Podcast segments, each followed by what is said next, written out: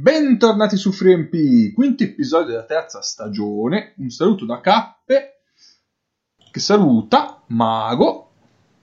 Buonasera, buonasera a tutti. Se mi sentite senza voce, andate a chiedere ai ragazzi che ho allenato fino a un attimo fa. Così. Saluto a Nick. Buonasera, buonasera. Un saluto a Ken Orton che ho scoperto che gioca a Burgos, me l'ero perso e allora lo saluto. saluto Egno. E buonasera a tutti, io i miei tre saluti così sotto sotto sottovoce, i miei tre saluti di stasera sono a Matteo Salvini, a Luigi Brugnaro, rieletto sindaco di Venezia, e a eh, Zlatan Ibrahimovic, perché comunque quando uno è leggendario, anche se è un tuo rivale, eh, non puoi fare a meno di ammirarlo. Ciao Neis. Ciao, ciao a tutti. E in questa puntata molto italiana eh, abbiamo anche un personaggio ricorrente della terza stagione. Ciao Paolo! Salve a tutti! Tra l'altro grandissimo che hai presentato prima tutti gli altri perché nel mentre hai iniziato con le presentazioni mi è cascato tutto quanto. Anche qualche salto al paradiso allora è cascato. Sì, no, sì, per fortuna non essendo più eh, il secondo ad essere presentato l'abbiamo sfangata. Però No, io, Io pensavo che io pensavo che per te era un bene essere presentato per ultimo perché così ti ricordavi lo Sinobi visto da quanto che non ci sentiamo. vai a cagare. Ah, comunque, scusa Cappe, voglio fare... Ah no, vai, vai, vai Paolo. 30 secondi dell'episodio già hai preso la prima, vediamo. Ero, ero assolutamente No. intenzionato che tra il ritmo. Era No, no, no, no. Più che altro che non l'ho presa io. Che è questo secondo me che ha quotato molto basso e invece Ennio ha vinto la sfida.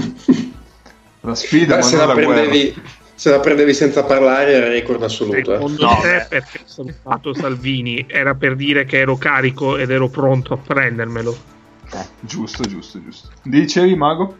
No, che eh, saluto tre persone anch'io adesso, vaffanculo. Eh. Ennio mi ha fatto... Dato che io sto tenendo l'Excel dei saluti di Ennio, sappiate questa cosa. Adesso sa- saluto anch'io, eh, saluto il team Sunweb, e soprattutto Soren Craig Andersen, saluto Carapazzi e Chiatoschi e saluto Tadei Pogacar, che si dice Pogacar, infami. Sono quattro persone, però. No, Tade- eh, Carapaz e Chiatoschi sono una persona unica. Ah. Sono come i gemelli siamesi attaccati per la. per la. come si chiama? per la tempia. È, gra- è grave se non conosco nessuno di queste persone. Beh, cazzo, almeno uno. neanche Pogacar- Tadei Pogacar, Pogacar. Pogacar, sì. Pogacar è Nick. Vabbè, Nick, Nick, spero tu linea di fondo. Linea di fondo. 464. 464 immediatamente. Spero tu conosca almeno la fidanzata di, di Pogacar. Almeno lei. Ma va, Bella fa culo, favore. Se volete mandare delle foto, Dai. Parliamo di cose serie. Va bene, va bene, dai, andiamo avanti, andiamo avanti perché abbiamo un episodio ricco di contenuti, quindi io abbasso subito il sottofondo perché c'è un istituto Luca incredibilmente denso, mi dicono dalla regia, quindi playmaker, centro, la famosa asse play pivot.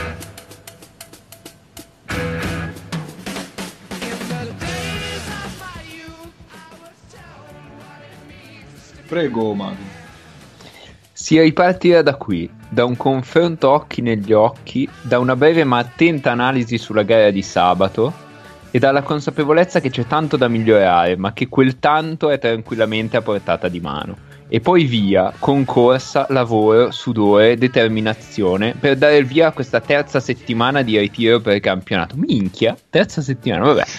Let's go Lions, e questa è la pagina ufficiale del Futsal Bitonto su Facebook. Quindi i ragazzi ci sono. Sono vivi. Mister, Mister Pietro di Bari è, è al- saldamente al timone. Molto e, e attendiamo. Ma secondo piacere. te il mister chi ha votato oggi? Mister Pietro di Bari, non lo so, bisognerebbe chiederglielo. A parte che non mi sembra una persona molto affidabile vedendolo così, però mm, non glielo diciamo. È perché lui, lui ha votato due volte oggi. A meno che pure a Bitonto non si votasse per il comune, cosa che vado immediatamente a Può controllare. essere, vai, vai a guardare, vai a guardare, sarà molto interessante. Ma eh, venendo a noi, venendo a noi eh, si è parlato tanto di assi play pivot que- questa settimana. si è parlato tanto e eh, partiamo da quel fango di Ennio.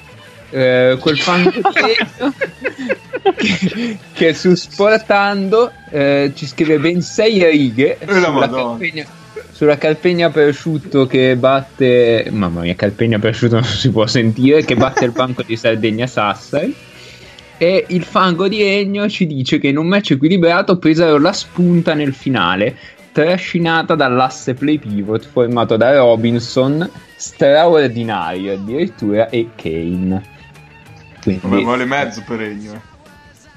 per Ennio guarda gli darei meno 4 Uno e mezzo. Perché lo sa. gli darei, gli darei veramente meno 4. Il problema è che lo stesso asse play pivot è stato ripreso più volte. quindi, quindi non è Ho creato una tendenza.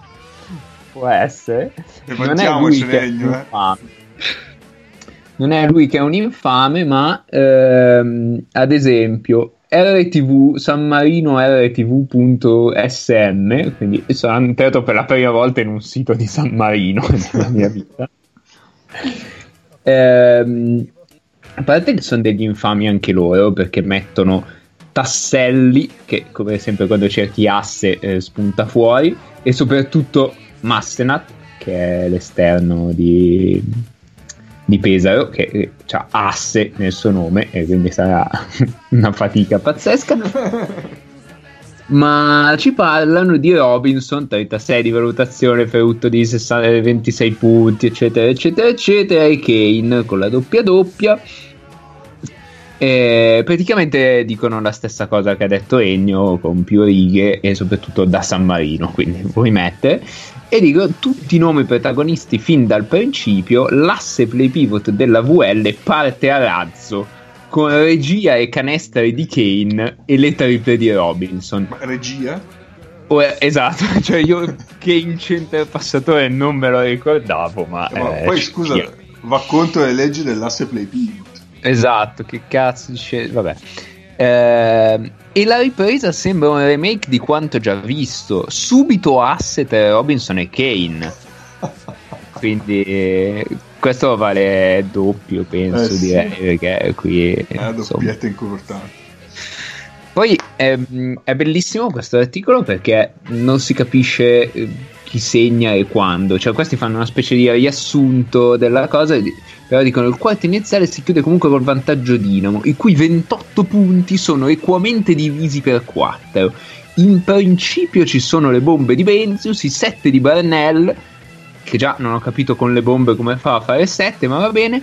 Poi Pozzecco Fentare Tillman e l'americano ne divide 14 con Spissu. Per il sorpasso dei saldi. Insomma, non si capisce un cazzo. Cioè, dove- in principio era. Benzius, però è bellissimo. Esatto, cioè, è- non lo so, è la nascita del mondo distopica. Perché, vabbè, pensi. Il Big Bang. con È, è il Benzius. trailer, è il trailer per la serie di Utopia del prossimo mese. Esatto, cioè, boh, vabbè. Tra l'altro, Benzius eh, non ci avevo mai fatto così tanto caso. Ma ragazzi, è veramente brutto. Cioè, è, è- è come Rannico, poverino. Io gli voglio bene, ma mm, non si può vedere. Eh, vabbè, quindi dovete migliorare, amici. Qua non si capisce un cazzo. Poi eh, abbiamo più 24, che come sapete è il sito di Pesaro Urbino, eh, che ci piace sempre tantissimo, con una grafica meravigliosa rosa. Ehm, anche qui ci dicono eh, vittoria che fa morale quella della VL eccetera eccetera ai ragazzi di Corsice Peja si chiedeva una reazione dopo la brutta prestazione contro i Brindisi e la reazione è arrivata soprattutto grazie all'asse play.pivot Come play.pivot? play.pivot virgola senza spazi senza niente Ma è cliccabile visto che può diventare un sito. no No, peccato. www.play.pivot Optics un mattatore del match e Kane sua valida spalla. Eh, poi vabbè, qua danno la prova di Filippovic come positiva, di là la davano come negativa, vabbè. No, eh, decidete. solite cose. Però non finisce qui perché questi simpaticissimi ragazzi ci dicono anche a un certo punto, eh, quando fanno il commento, che i primi due punti arrivano sull'asse Robinson Kane, quindi ci credono proprio. Ehm, vabbè, anche questo vale doppio, ovviamente. Poi abbiamo NBA Passion che ci parla di Banco di Sardegna Sassari che Alpegna Prosciutto Pesaro. Cioè, io voglio dire che ci sono anche altre assi pivot in giro per il mondo. Vabbè.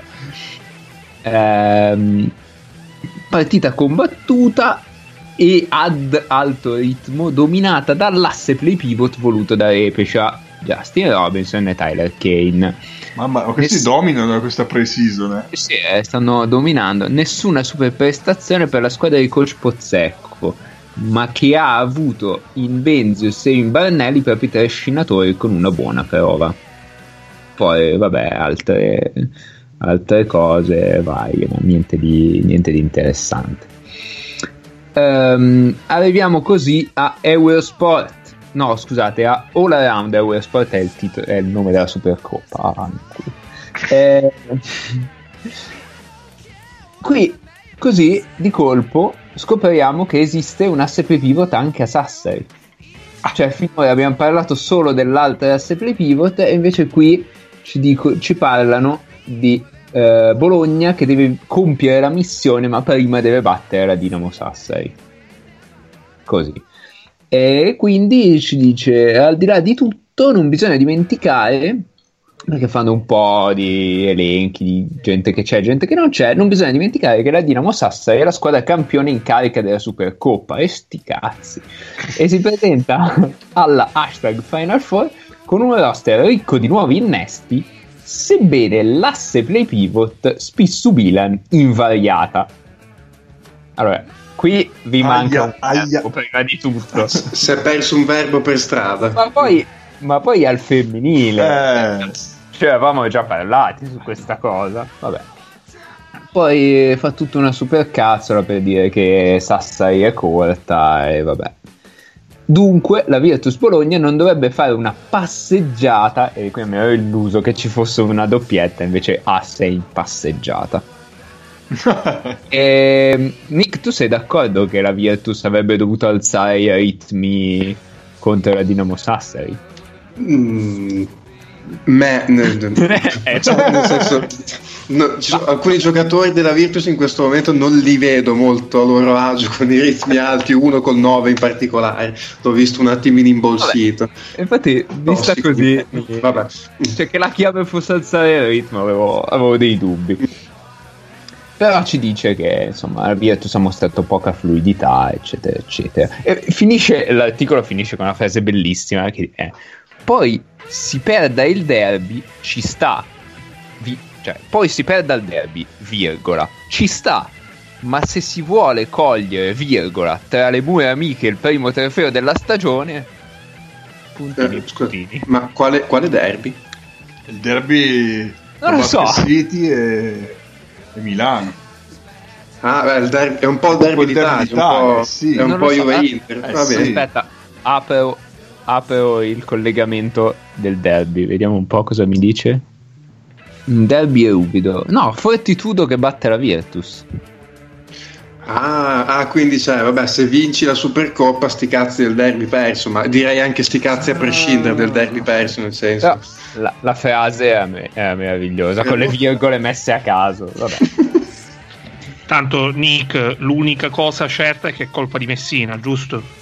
Sì, sì, no, assolutamente, Messina è infame. E tra, tra l'altro, secondo me, è giusto sottolineare il fatto che se non ci fosse stato Messina, la Virtus in questo momento avrebbe dalle 3 alle 6 Euroleghe in più in bacheca. eh. Mm, mi raccomando. Quindi non è, colpa, non è più colpa di Scola, ma è colpa di Messina. Benissimo. Tutto, tutto quello che succederà da qui in avanti, voi lo date sulla Coppa Messina. Eh, chiudiamo, chiudiamo con Basket Inside e con la sua preview del Kinky. Che uno dice, bah, vabbè. strano, cioè l'asse play pivot del Kimchi, boh, sarà Shved, eh, Monroe. No, vabbè, è Jovic Booker. Però Boh. ve lo leggerei tutto io l'articolo, quest'articolo, perché è, è meraviglioso. Cioè, praticamente... ehm, Qui ci vorrebbe che- un intro, le, le note vocali del- di Mago. Esatto, Perché- esatto. Eh, parla del Sesca, che è la squadra che, che vanta maggiore tradizione. Paolo, questo lo faccio solo per te. E, que- eh, Dmitry Golubkov, che scopre essere il presidente del Kimchi, ha messo a disposizione di Quirty United un organico eccellente, sia qualitativamente che quantitativamente. Una rosa sterminata quanto la steppa russa. Beh, questo è bello, mi piace. Sterminata in che senso? Similitudine tipo, eh, attenzione. esatto. Esatto. Cioè, boh, vabbè, io non la vedevo così lunga. Ah, vi dico che, Uccidono la steppa russa. vi dico che il sottotitolo è A Mosca, sponda Kimchi, l'obiettivo sono i playoff. Può essere l'anno dell'exploit giallo-blu o saranno le solite montagne russe? No, no! No, non è vero. Questa, questo è peggio della grana Ciso per Treviso. Allora, prendiamo nota le solite montagne russe. Eh sì, potrebbe, Eh, potrebbe essere un titolo. Ehm, va detto che spesso le risposte del campo deludono rispetto alle aspettative, qua non si capisce se in generale o nel Kinky. La storia, il DNA dei rivali fanno la differenza Eh, e tali prerogative non si possono certo comprare col denaro. Mm. sì, Eh, manca più solo il fattore campo che al CSK è quasi nullo perché sono tutti in silenzio di solito perché sennò avrebbe citato anche quello. E poi ci dice, e perché no, una potenziale contender al titolo. Il Kimchi. Vabbè, Ma è Il il titolo Kinky? d'Eurolega. forse no. Sì, sì, sì, Non- devo- ma- Non le sì, metterei io. Vabbè, esatto, per dire amici di Basket Inside. Cioè, ehm, tra l'altro vorrei vedere, non so, tipo il Sesca con le divise del Kinky e il Kinky con le divise del Sesca, se la storia e il DNA fanno la differenza o no, ma fa niente. Eh, vi elenco un attimo i punti forti perché poi qua arriviamo all'asse. Punto forte innanzitutto l'estensione del contratto di Shved, che non si capisce perché debba essere un punto forte, ma vabbè, la presenza di Shved. Alla sua pericolosità offensiva si aggiunge quella di uno dei nuovi volti di casa Kimchi, Eric McCollum, Ecco. fratello del più celebre CJ, e qua si inizia a parlare di, di Portland, vabbè. Una piccola Eh, digressione. sotto canestro poi gli innesti di Greg Monroe e Jordan Mike di ritorno dal Real non dovrebbero fare rimpiangere Anthony Gill e Jeremy Evans. Se non che sono dei giocatori completamente differenti. Eh, Tim è la certezza e su questo ci posso stare. L'asse play pivot è collaudato da tempo. No ma fa Quale? niente vabbè. Jovic eh, Booker Jovic Ah. Booker è l'asse play pivot Booker non Sono- giocherà più, però vabbè. sono quelli che gestiscono il numero maggiore di palloni. Eh, Sì. Capitan Monia. No, scusami, sono quelli Eh. che. Chi, chi cosa? Cioè, fuori da Schwer, chi è che gestisce il maggior numero di palloni? Eh beh, l'asse play la- pivot. L'asse play pivot. Cioè, per me, per me, scusa se mi dici l'asse play pivot è dove passano i palloni. Quindi Jovic sempre palla in mano e Booker che bloccherà. no? ok, ok. Eh, Capitan Monia, Bertans, Vialze e Voronov che, rivil- che rivelleranno il canestro dall'arco. Ora, Ma lo sai che siamo Bertans- quasi nel 2021 e si parla di Boni ancora? su, su Bertans ci posso anche stare che Voronov mica rivella vabbè non perde Ehm, Magari giocano con in tasca un Kalashnikov, in quel senso lì che rivelano il Esatto. canestro. No no perché ti dice con un meccalone in più mettere a ferro del fuoco la difesa avversaria sarà un gioco da ragazzi e chiudiamo così Eh, Dai, arriviamo al punto clou. ma- più o, me- più o meno basta. Ci qualcos'altro? siamo. No, no, no, ci siamo. Ma questo è una roba veramente dovreste leggervela tutta perché. Insiste, eh, perché non proprio. Proprio perché non trascurabili i punti deboli, l'impressione è che anche quest'anno assisteremo alle abituali montagne russe giallo. insiste, insiste. E, Prego. scusate, io ho un breve aggiornamento dalla ridente Bitonto, la nostra città del cuore. Sì. Allora, Abitonto ha vinto il sì con il 77,4% dei voti, che Cavolo. equivale a 20.084 preferenze, Ok. sul 59,6% di affluenza. E Abitonto sta vincendo anche abbastanza largamente Michele Emiliano con il 49,2% contro il 35% di Fitto. Eh, ha votato meno gente alle regionali rispetto al referendum.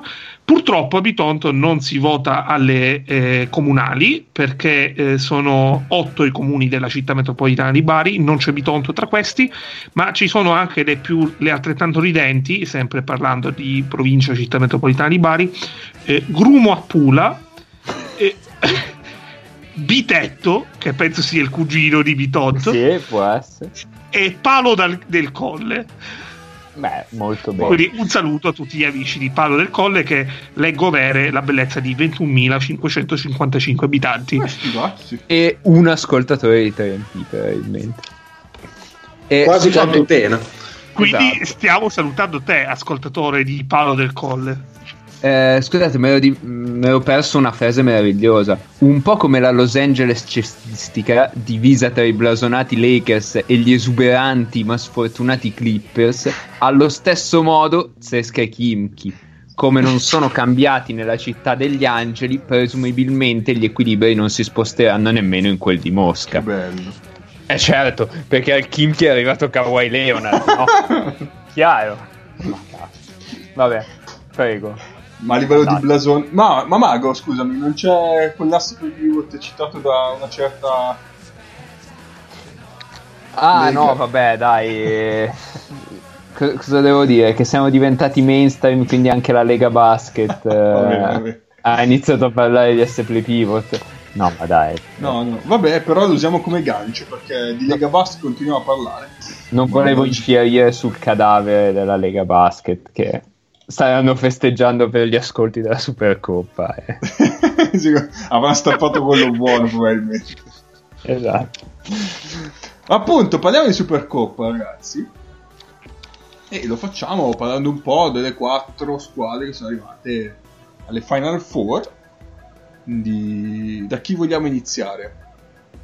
Dalle due semifinaliste che sono uscite, vogliamo... qualcuno ha qualcosa da dire su Venezia?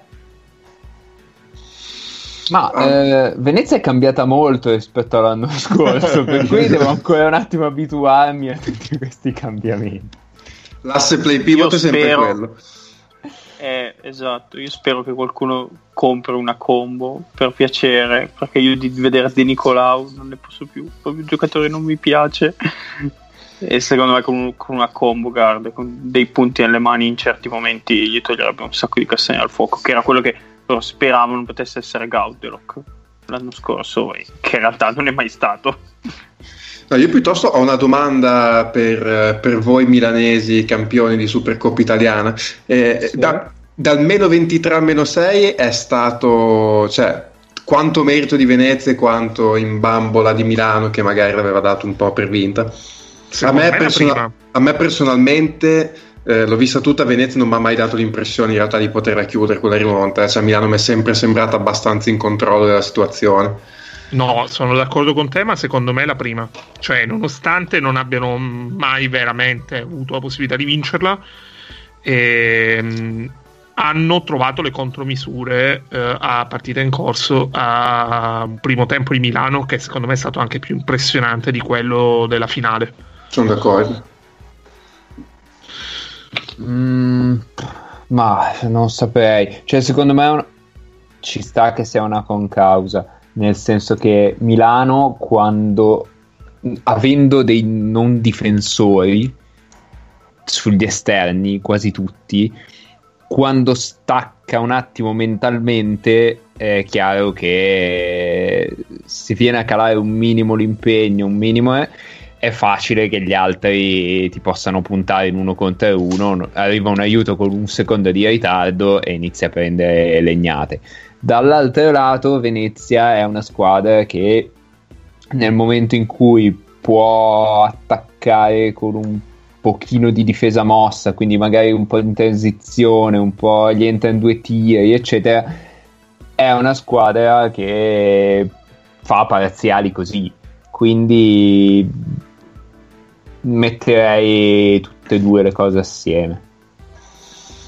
Io aggiungerei una cosa. Una risposta non risposta, ti piace? no, beh, ci sta anche perché poi da fuori, sinceramente, è più una sensazione che altro. Io, ecco, su Venezia questo intestardimento, però oh, funzionerà. Che sa di Raffaele per giocare ogni tanto con Watt e Vitmar assieme è una roba che veramente. Io, poi sono piccoli spezzoni di partita, però lo fa quasi tutte le partite. Lo faceva anche l'anno scorso. Sono orrendi da vedere quando sono in campo assieme. Sono veramente una cosa brutta da vedere. Però continuo a farlo ogni tanto. È una cosa che io faccio veramente fatica a capirne il senso. Mm. Mm, boh. Non e tra l'altro, Nico, ho perso, ho perso il tuo punto, scusami. Eh, no, ehm, cioè il fatto che De Raffaele continui, anche se per piccole parti di partita, ad avere dei momenti in cui schiera Watt e Widmar assieme. Ah. Eh, anche perché cosa... ti costringe ad andare a zona quella roba lì. Sì, esatto. Perché, perché se no contro una qualsiasi squadra con un 4 che tira sei morto. Assolutamente. Eh, ti costringe ad andare a zona e quella zona lì di Venezia io non, non mi è sembrata così efficace. Mm. Un po' di problemi di comunicazione, però boh. Tra l'altro mi aspettavo, cioè, Foto fuori se non aveva infortuni mi ha un po' meravigliato, mm, me l'aspettavo più dentro lui. Poi è vero che probabilmente a questo livello qua paga un po', gli manca un po' di, di atletismo per giocare a questo livello qua e forse Widmar comunque che è più grosso, eh, ti dà più sicurezza, però mi aspettavo più, più foto dentro, non me l'aspettavo fuori. Ci può stare. Io di meno, cioè allora non mi aspettavo giocasse Widmar, però non mi stupisce che su foto ci vadano piano, anche perché proprio perché sono sempre gli stessi da, da anni. Eh, De Raffaele ha sempre eh, in questi anni mh, implementato l'innesto dei, dei pochi correttivi, dei pochi, dei pochi nuovi, co- prendendosi molto tempo. Cioè, l'anno scorso, per esempio, Chappell eh, ci ha messo del tempo per, eh, sì. per incidere nelle, nelle rotazioni di, di, Venezia. Mentre oggi, comunque, eh, è abbastanza, mi sembra abbastanza a suo agio. Ma eh, Ni, perché secondo me ha la palla in mano molto più di quanto dovrebbe, sì. però, però... Ma quello secondo me dipende anche da, da, da, da, quando gioca mm, con mm, sì, sì, sì. Chi, è, chi, è, il play, cioè sì, se è Stone o De Nicolau, perché se è Stone ci sta anche che il Chapel di turno abbia la palla in mano più del solito. A pos- eh, ma pure se è De Nicolau. Eh, già lì meno. Che eh, però De Nicolao dà il meglio facendo quasi il 3D da posizione di 1 quindi boh, vabbè. Ma I, eh, di chi ha intonato Nutte e Casarin pure. Eh, eh, ricadiamo sempre nel, nel, solito secondo me problema di Venezia che, del fatto che non abbia un trattatore di palla e che i, i giocatori da, da, isolamento comunque da creazione ce li ha fra i lunghi quindi è una roba un po' strana. Ehm io fu- non mi ricordo se l'ho scritto nel gruppo o no. Comunque, lanciavo a un certo punto una provocazione, cheat. Eh, che era se iniziassimo a considerare Stone un 2-3 e lo eh, facessimo un 2 eh? un, un 3 Casarin, un, no Casarin un 1-2 no un Cristo a caso che cioè anche Kiefer Sykes che, che lo prendo per ah, fare okay. Ah, ok, tu pensi di aggiungere qualcuno? Eh, eh per forza. Per eh, che era quello che dicevo, Mago. Sì, però c'è un conto dice aggiungo una combo che fa più il 2, non lo so, che gira un po' sui blocchi. Invece uno che abbia proprio palla in mano, mentre Stone fa davanti il tagliante e dietro il difensore sulla palla, anche sugli uno, chi se ne frega. Praticamente Anga. Ecco. no, però alla fine, secondo sì, me, sì, cioè, mh, e poi gli puoi anche dare un po' la palla in mano perché con mm. questo, vabbè, ci sta, però. Io non sono sicurissimo che ci. che. Mh, che, che facciano questa riflessione, ma se li vedremo prendere un giocatore, tu hai citato Sykes, uno di quel tipo, capiremo che sarà per questo motivo. Eh, però capisci, fra, fra prendere un Sykes e prendere un Gardlock, secondo me passa quella cosa lì. Cioè, se prendi Gaudrock, prendi uno che magari inizia l'azione senza la palla in mano. Se prendi Sykes, prendi uno che parte lui, palla in mano, pick and roll, punto. Però Gaudlock l'anno scorso, posto che alla fine non ha mai giocato, però viene preso anche perché loro fanno un ragionamento che era quello di ehm, forse abbiamo dato troppe responsabilità eh, da subito a Tonut. Sì, sì, però Gaudlock cioè, parte con un blocco lontano dalla palla. Cioè, non è che dai palla Sì, in no, mano a certo. Gaudrock. Certo, certo. Portala su tu contro la pressione e tutte ste robe. Anche perché, anche perché aiuto, buona fortuna. Eh. Tra l'altro, piccola nota margine, io Venezia la presserei. Cioè, se Venezia, se arrivo a magari sotto di 5 a 8 minuti dalla fine, se ho una pressa tutto campo, io ci proverei. Cioè, non mi sembra che abbiano tanta gente per portare sulla palla contro la pressione. Ok. Passiamo all'altra sconfitta, che è Sassari. Vai. Nick, tu No. hai visto... Sì, ma secondo me loro, per come erano arrivati, che comunque eh, hanno avuto Tillman che si è fatto male quasi subito e gli mancava, ed erano corti perché gli mancavano dei giocatori. Adesso vado, a- vado a memoria, non mi viene in mente chi è che gli mancava, ma gli mancava qualcuno. Eh, Allora, Tillman, oltre che si era fatto male, ha avuto pure i due genitori che in questo periodo sono, credo siano morti entrambi. Sì, lui, sì, sì, lui sono morti tutti, tutti e due i genitori di Covid quest'estate. Infatti, c'era tipo anche un. Aveva fatto anche una specie di crowdfunding per aiutare la sua famiglia. eh, quindi, sì, una situazione un po' così. Eh, però, secondo me, fin dove ha potuto giocare. eh, per tre quarti se l'ha giocata onestamente per me Sassari l'anno scorso ha fatto un netto passo indietro perché vabbè non sostituisci Pierre Evans eh, non, non è facile sostituire due giocatori così eh, però secondo me li hanno sostituiti per- cioè io vedo che Barnell stanno cercando di farlo giocare molto come una copia di Pierre eh, però sono due giocatori molto diversi. Non ha quel gioco in post basso Barnell nonostante sia un bestione mh, atletico ma molto selvatico molto selvaggio. Ehm, Benzius e Krusling sono anche due belli specialisti. Da tre fan canestro ma in difesa sono uno peggio dell'altro. Cioè eh, Eh, Benzius è male Krusling è peggio L'anno scorso avevano Mitch Vitali che eh, che io devo adesso ci, ci sarà qualche problema umano non lo so nel senso io non capisco perché Vitali continua a cambiare squadra ogni anno che è un giocatore che in campo a me piace tantissimo. Per quello mi viene da pensare che forse c'è qualcosa fuori dal campo che non quadra non lo so perché un giocatore così che tutti gli anni cambia squadra boh, secondo me gli avrebbe fatto molto comodo quest'anno Ehm, ecco, loro gli mancava Gentile eh, e quindi Spisso è stato un po' insomma, forzato a stare in campo molto. Eh, ha retto, appunto, secondo me, onestamente per 30 minuti, anche perché in 30 minuti ha giocato tantissimo anche De Vecchi per dire che io non lo vedevo giocare così tanto da, boh, non so, dai primi anni di Sassari in Serie A, sinceramente.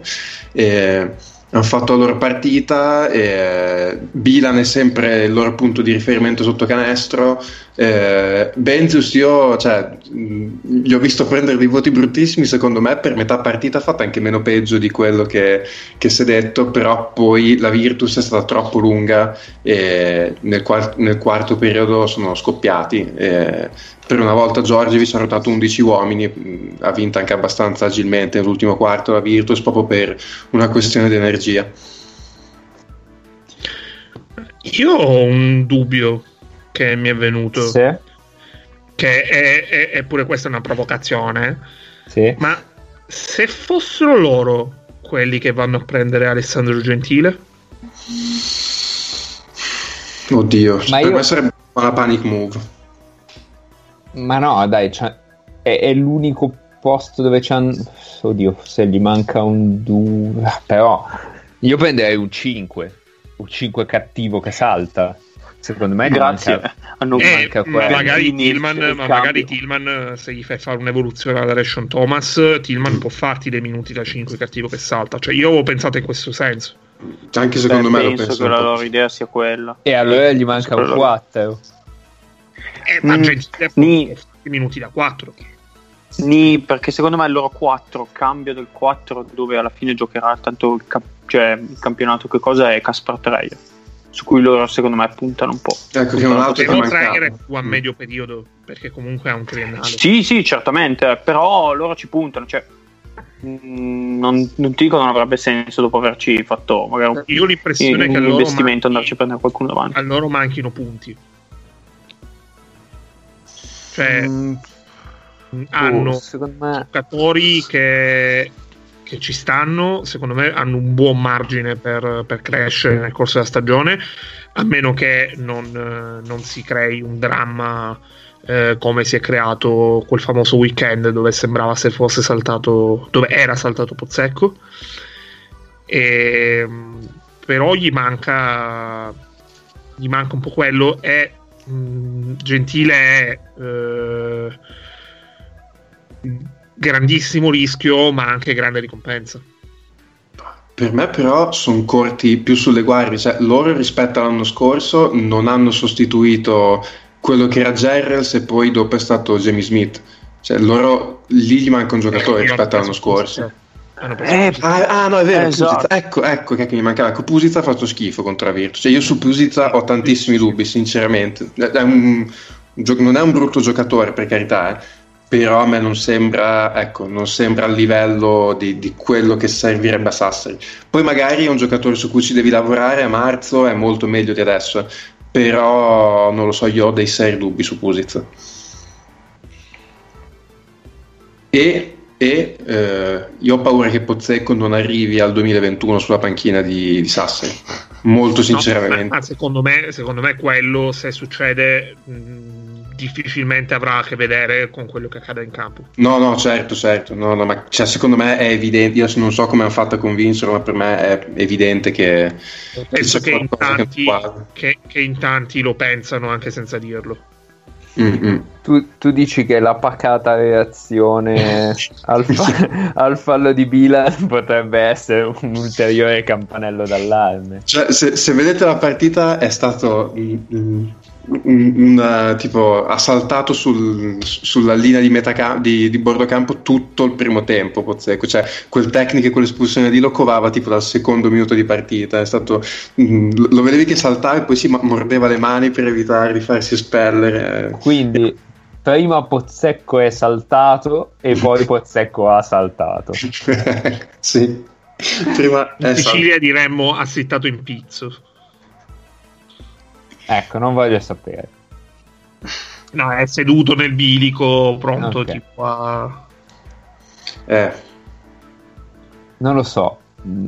Io su sta squadra sempre, cioè, mi sembra sempre costruita in un modo un po', un po' strano. Cioè, devi sperare che per Tillman e Barnell escano due che, che sappiano anche coprire quanto manca a Milan in difesa del ferro.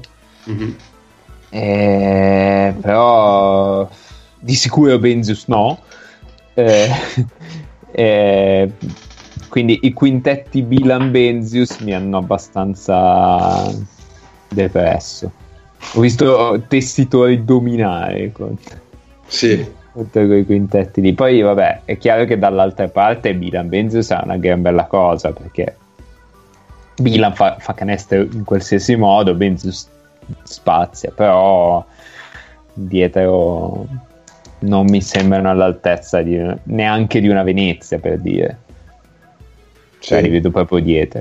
Poi, Loro secondo me delle prime quattro sono nettamente quella che rischia di più di essere passata alla Brescia nel- Esatto. in campionato. sono d'accordo. Beh, ma in un ipotetico ranking di campionato Sassari la, me- la metteresti in un tiro diverso rispetto a Venezia, Milano e la Virtus. Sì, Cioè, la poi vabbè, magari Milano la metti proprio a parte ancora, però cioè, la, la separi dalle altre tre.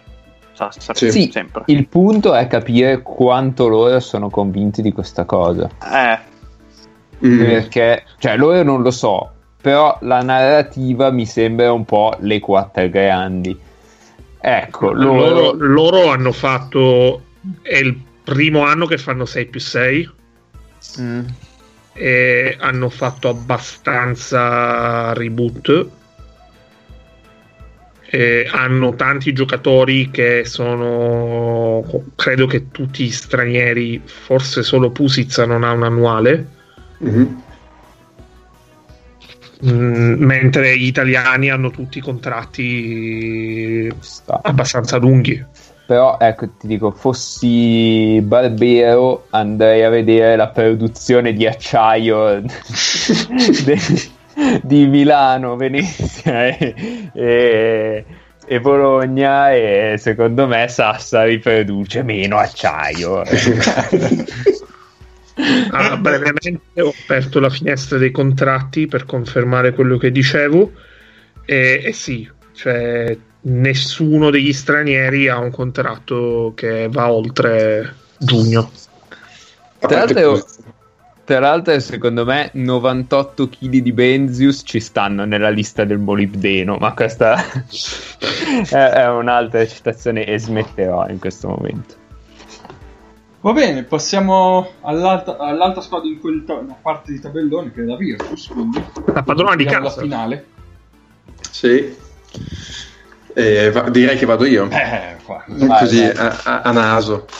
Beh, secondo me, allora, la Virtus eh, esce dalla, in generale dalla Supercoppa mh, discretamente, nel senso che eh, dietro, eh, in difesa, secondo me ha già dimostrato cose buone. Mm, alla fine l'unica partita dove non è riuscita quasi mai a imporre la propria difesa in nessun momento è stato il derby di ritorno con la Fortitudo eh, dove contro anche una squadra che è disfunzionale a tutti i problemi che si vuole però comunque ha del potenziale offensivo ci può stare la partita dove ti fa 90 punti. Per il resto però secondo me la Virtus ha già fatto vedere di avere una bella intesa difensiva eh, dei meccanismi che girano bene eh, in maniera sorprendente anche su alcuni giocatori tipo Abbas. L'ho visto molto coinvolto specialmente contro Milano abbastanza puntuale eh, anche su cambi e rotazioni. Per dire di Begovic l'ho visto bene in attacco molto bene in difesa. Eh, sul lato difensivo c'è molto da lavorare però ecco, considerando che ti devi portare spesso in giro per il campo per 25 minuti assieme Teodosic e Markovic eh, in difesa, secondo me la Virtus ha fatto molto bene. Eh, in attacco, in attacco c'è, c'è la squadra indietro. Mm, cioè, la sensazione, nonostante tu abbia aggiunto Abbas, abbia aggiunto Adams, abbia aggiunto Ali Begovic, abbia aggiunto giocatori che ti hanno allungato molto la squadra rispetto all'anno scorso, è che sei ancora molto legato a, a Teodosic e Markovic. Eh, poi te ne sei accorto di più di questa cosa perché Markovic in questo momento è in una condizione fisica, mm, non so, non riesco a trovare un, un termine. Impresentabile. Cioè, veramente, cioè, è rivoltante Markovic in questo momento.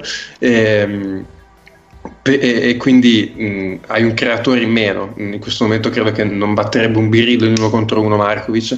E, e- e- nelle partite come quella contro Milano ti accorgi che eh, contro squadre come a mio avviso in questo momento è Milano, poi vedremo più avanti, però secondo me in questo momento Milano come coesione difensiva è una squadra di medio-alta Eurolega, eh, ti accorgi che Teodosic è un giocatore che va in difficoltà, che, che non è quel fenomeno paranormale che sembra quando gioca contro eh, l'85% delle squadre che incontra la Virtus tra campionato e Eurocup e ti accorgi che, che contro questa difesa qua Teodosic fa fatica a prendere tiri puliti eh, quando riesce a prendere un tiro pulito è stanco sulle gambe poi per carità eh, siamo anche a fine settembre quindi ci sta che magari tra due mesi abbia più gambe. Eh, però Teodosic in finale fa uno su 8 da 3 quasi tutti i tiri dal palleggio che gli escono un po' corti che gli escono eh, nonostante magari alcuni fossero puliti gli escono, gli escono corti perché gli mancano le gambe. E ti accorgi anche che forse Panther non era un cesso in difesa come, come qua si è raccontato per degli anni perché vabbè questo poi ne parlerete voi ma Panther su Teodosic ha fatto una partita difensiva che io sinceramente in un anno non gli ho mai, fa- gli ho mai visto fare Ma su Teodosic a me ha abbastanza impressionato il confronto fra la facilità con cui dà via la palla e la difficoltà con cui invece si deve creare un tiro da solo. Cioè quando si deve creare un tiro da solo. Ha fatto Eh, tanta fatica a creare separazione, secondo me. è un- quello, quello rischia di essere un problema perché tu hai un, un ottimo passatore che però fa fatica a battere il suo uomo e quindi nel momento in cui non batte il suo uomo, non innesca una rotazione, diventa un po' più, un po' più facile difenderci contro. Infatti, secondo me, il break della Virtus è arrivato quando Milano è calata in intensità difensiva, ha subito tanti uno contro uno col campo aperto, a quel punto sì, Teodosi cioè, ti massacra come quando vuole, perché trova la gente negli angoli anche tipo, da fuori la parete, cioè non so, trovava, trovava, uno in un angolo al, al palazzetto di Assago, cioè da lì è incredibile, fa dei passaggi per cui ci vorrebbe una forza fisica che non, non so, che attribuisci a, a, a Barnell, cioè non a Teodosi, cioè è incredibile sta cosa, però su, lì fa fatica a creare separazione, fa abbastanza fatica. Poi Ali Begovic, secondo me, io devo dire che l'anno scorso non è che proprio mi fossi intrattenuto a vedere Roma e quindi per me è stata una sorpresa. Hai fatto e... benissimo. Sapevo che sarebbe arrivato il, il nostro esperto. E, ehm, perché dà tanta energia, che è quello che si chiede ai lunghi di una squadra dove hai quei passatori lì e possiamo dire che dietro è un platano picchiatore al momento anche lui. Ormai è, è, un, è un sì, ruolo è, avanzato. Devo fare. È un ruolo avanzato. Cioè, io l'ho visto su un paio di penetrazioni agitare le braccia come delle katane. Però, vabbè, nel senso, se deve giocare 12 minuti e fa 4 falli così, chi se ne frega. Se Ricci lo panchini dopo, dopo non so, 8 minuti in campo, mm-hmm eh, e Ali Begovic deve giocartene 22 eh, diventa un po' più problematico. Ricci sì, è stato secondo me, eh, ovviamente vabbè, dopo Markovic, vabbè, eh, è, stato, è stato il peggiore della Virtus, nel senso che ha sbagliato i primi due tiri e poi dopo mi è sembrato un, quasi intimorito, eh, ha rifiutato un paio di tiri che di solito prende, eh, ha, pe- ha, subito molto la fisicità di Milano, ha perso un paio di palloni in post basso, lo... nonostante poi era partito bene perché i primi due punti della Virtus se non sbaglio li fa lui, eh, poi dopo insomma ha sentito un po' la partita ha fatto un po' fatica. Eh, ecco, l'altro discorso, cioè gli altri due discorsi che sono stati il clou di oggi, eh, i discorsi da Barco, i tifosi virtussini, sono stati il, no, il, tiro da tre punti, perché vabbè, la Virtus fa 4 su 24, però eh, come diciamo anche oggi con K su Twitter, mh, mm, sì, 4 su 24, ma cioè 4 su 24 non è perché la Virtus non abbia tiratori da tre punti, perché Teodosic, Wimsa, Libegovic, Ricci, eh, lo stesso Adams è uno che può fare canestro, Abbas, cioè, Abbas. I giocatori che fanno canestro ci sono, è che la Virtus eh, eh, non ha costruito, allora intanto la Virtus ha avuto un problema, contro questa difesa non ha mai preso un singolo vantaggio e non prendendo vantaggi non è mai riuscita a, a, costruire un tiro pulito. Cioè anche i tiri che sembrano liberi della Virtus, se li andate a vedere, eh, arrivano dopo un passaggio ad andare bene, quindi poco ritmo e in linea di massima quasi sempre con un giocatore di Milano quantomeno in recupero che disturba un po' il tiro. Se la Virtus tira da tre punti puliti non ne ha costruiti eh, e quindi quello l'ha pagato. E poi l'altra questione è stata di nuovo la gestione dei minutaggi di eh, Giorgevic, che secondo me in semifinale l'ha vinta gestendo molto bene il roster più lungo rispetto a Sassari. Eh, in finale ha deciso dopo 4 minuti, dove sì, non aveva giocato bene, però di mettere fuori dalle rotazioni Adams per far giocare 25 minuti a ancora povero Markovic che però obiettivamente in questo momento non è in condizione per giocare, specialmente contro un avversario di quel tipo. Quindi, insomma, si è un po' chiuso di nuovo in sé una rotazione a sette uomini, quando volendo per una volta poteva essere magari un po' più lunga di Milano, che comunque aveva lasciato fuori gli Dei e Shields, ha perso subito Mizov, eh, e invece, insomma, sei andato corto di nuovo con le rotazioni, alla fine, insomma, hai pagato un po' anche quello. Eh. Sì, sì. Io... Vai, vai, vai. Posso? Sì, vai su ok. Eh, al momento penso... lei? Guarda, in questo momento nel mio giro vagare, guarda un po', cioè proprio manco a farla apposta, sono di, da, di fronte a San Vittore. Cioè, quindi... bene. bene, Paolo da San Vittore, ci dica. No, ehm, nel, cioè io sarei molto cauto a fare il processo alla Virtus per un semplice fatto, ovvero che a me la partita ha dato l'idea di una squadra molto molto pronta già adesso, sia da un punto di vista fisico che anche da un punto di vista di come si sta in campo, è un'altra squadra molto forte ma decisamente meno pronta, che è quella che poi ha perso. Di fatto la, la difesa di Milano, soprattutto nei primi due quarti, è perfetta per quelle che sono le caratteristiche dei difensori e dei meno difensori di Milano. E a, a, a, la Virtus è estremamente meno pronta anche da un punto di vista fisico. Cioè, ora come ora Milano ha probabilmente uno dei giocatori più in forma d'Europa perché è stato bravo ne- nella pausa a tenersi in una forma sbagliante che è Panther perché Panther veramente fa sembrare qualsiasi close out ridicolo.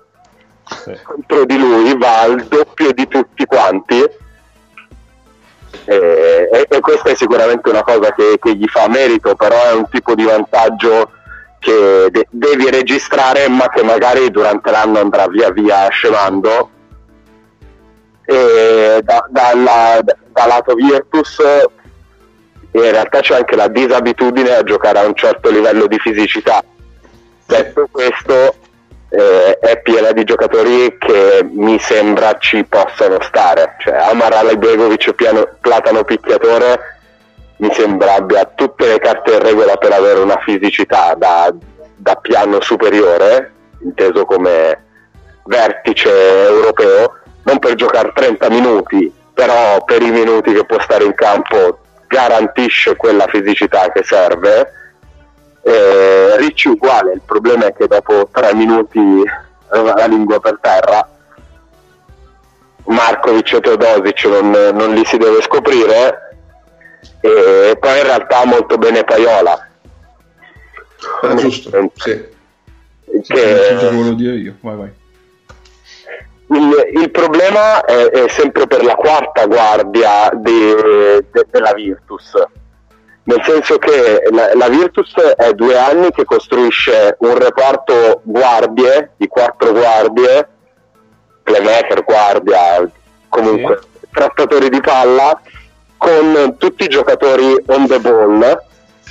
Il problema è che c'è sempre uno stronzo che, che piglia la, la pagliuzza lunga ed è cioè la pagliuzza corta da un certo punto di vista è quello fuori, fuori fase.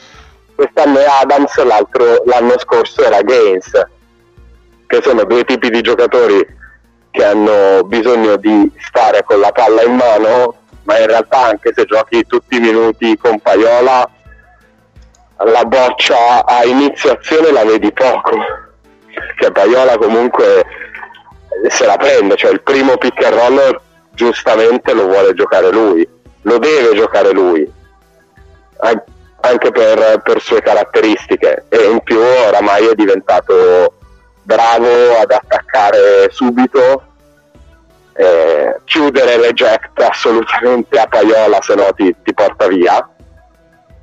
E l'ha fatto, tipo, terzo pick and roll, che, pick and roll centrale che gioca, rifiuta il blocco, va al ferro ed è o canestro fallo o fallo per- perché non riesce a far canestro, comunque ti porta veramente via. E, e niente, quindi non sarei così tanto critico sulla Virtus, se non per il fatto che al momento è decisamente indietro eh, rispetto a Milano, non tanto da un punto di vista di valore del roster quanto proprio di condizione, nel senso più, più ampio del termine. eh. Beh, ma anche perché, mh, come piace dire a te, ci sono anche quegli altri. Quindi, cioè, la Virtus ha perso, però contro una squadra che in teoria se la deve giocare per i playoff di Eurolega. Quindi, Certo, sì, ci, ci sono quegli altri, poi per Eh. ragioni di, di capitoli eh, del podcast, eh, quegli altri me li tenevo per dopo, però ecco, hai perso, No, contro nel la senso- squadra che- hai perso contro la squadra che appunto ha il giocatore più in forma probabilmente d'Europa al momento, quindi cioè, mh, ci sta anche. non tanto Mm. di scemi. volevo rafforzare un tuo punto, Paolo, che tu mh, secondo me hai centrato molto bene. E il discorso della disabitudine a giocare contro squadre di questa, di fisi- questa fisicità. Perché se io penso l'anno scorso, la Virtus ha giocato tre partite di questo tipo, che sono le due col Partizan e eh, la partita con Milano, perché ne ha giocata solo una. E una l'ha vinta anche nettamente, ma ehm, Milano giocò forse una delle peggiori partite della sua stagione e due le ha perse, di cui una abbastanza nettamente, mentre l'altra l'ha persa di poco in casa. E, e una E- si giocava a Belgrado per andare contro tutte, tutti i principi. E secondo me il vero mh, la vera perdita della, della stagione monca dell'anno scorso per la Virtus non è tanto le solite fregnate sullo scudetto che sarebbe stato sicuramente vinto, che non è vero, quanto il non avere potuto giocare eh, una- almeno una serie di playoff. Eh, perché magari anche Venezia sarebbe venuta fuori eh, sotto quel punto di vista eh, verso maggio eh, contro squadre di quel tipo. E eh, questa è una disabitudine che, che Giorgiovic, che è un allenatore che tra l'altro su questo aspetto ci punta moltissimo, perché eh, è un elemento abbastanza ricorrente quello delle sue squadre, avere una fisicità rilevante, anche a discapito per certi versi di una diciamo, attenzione dedicata ehm, alla tecnica. Ehm, è una cosa su cui dovrà fare i conti perché eh, in Italia comunque le squadre che eh, garantiscono un certo standard sono una e mezza eh, oltre a loro e in Eurocup eh, vado a memoria ma non credo che nel gi- loro sono con Cuban nel girone Sì, giusto? sì. Eh, già comunque ne hanno una dal girone che è abbastanza tosta e, e poi si- dipende anche da quello che è il cammino.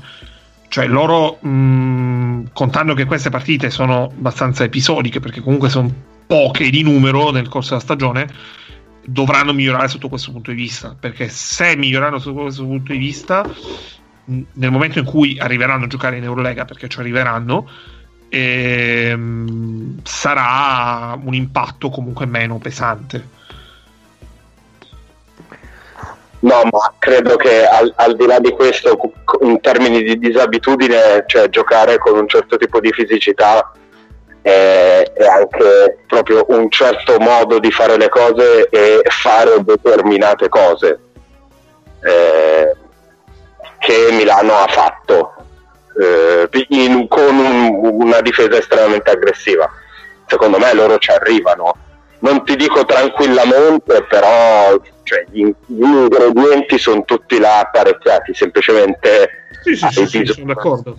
hai bisogno di un pochino più di tempo, anche perché per dirti, paradossalmente a me nella partita è sembrato che uno di quelli più pronti, cioè i due più pronti per, per queste cose qua fossero Paiola e Alibegovic. Sì. Eh, uno l'anno scorso giocava a Roma l'anno prima era 2 e l'altro è un 99 Quindi Sì, è- però è anche vero che uno viene da anni di college e l'altro è uno che ogni anno si è dovuto sudare sempre di più. eh, cioè è, cre- è cresciuto ogni anno veramente di, di tanto. Quindi sì, No, sono due esempi, sono due esempi che comunque confermano eh, da un lato la bontà di un lavoro che hai fatto su un giocatore, che è Paiola, dall'altro eh, la capacità di andare a prendere quello che era un giocatore di cui uno avevi bisogno, perché comunque a livello di eh, tes- tassello del puzzle eh, Alibegovic sostituisce Baldi Rossi e mh, la differenza è enorme sotto quel punto di vista. E, e dall'altro comunque eh, anche la capacità di eh, saper inserire un giocatore che, che comunque devi sapere inserire perché Alibegovic quest'anno per la prima volta giocherà una Coppa Europea per esempio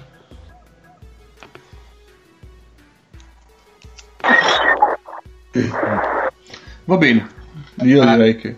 Ultima cosa. Sì. Du- Durante la finale, sai come lo pronunciava Solaini, non lo so, ma mi è venuto in mente Lionel Ricci. e, e ho riso tantissimo su questa cosa.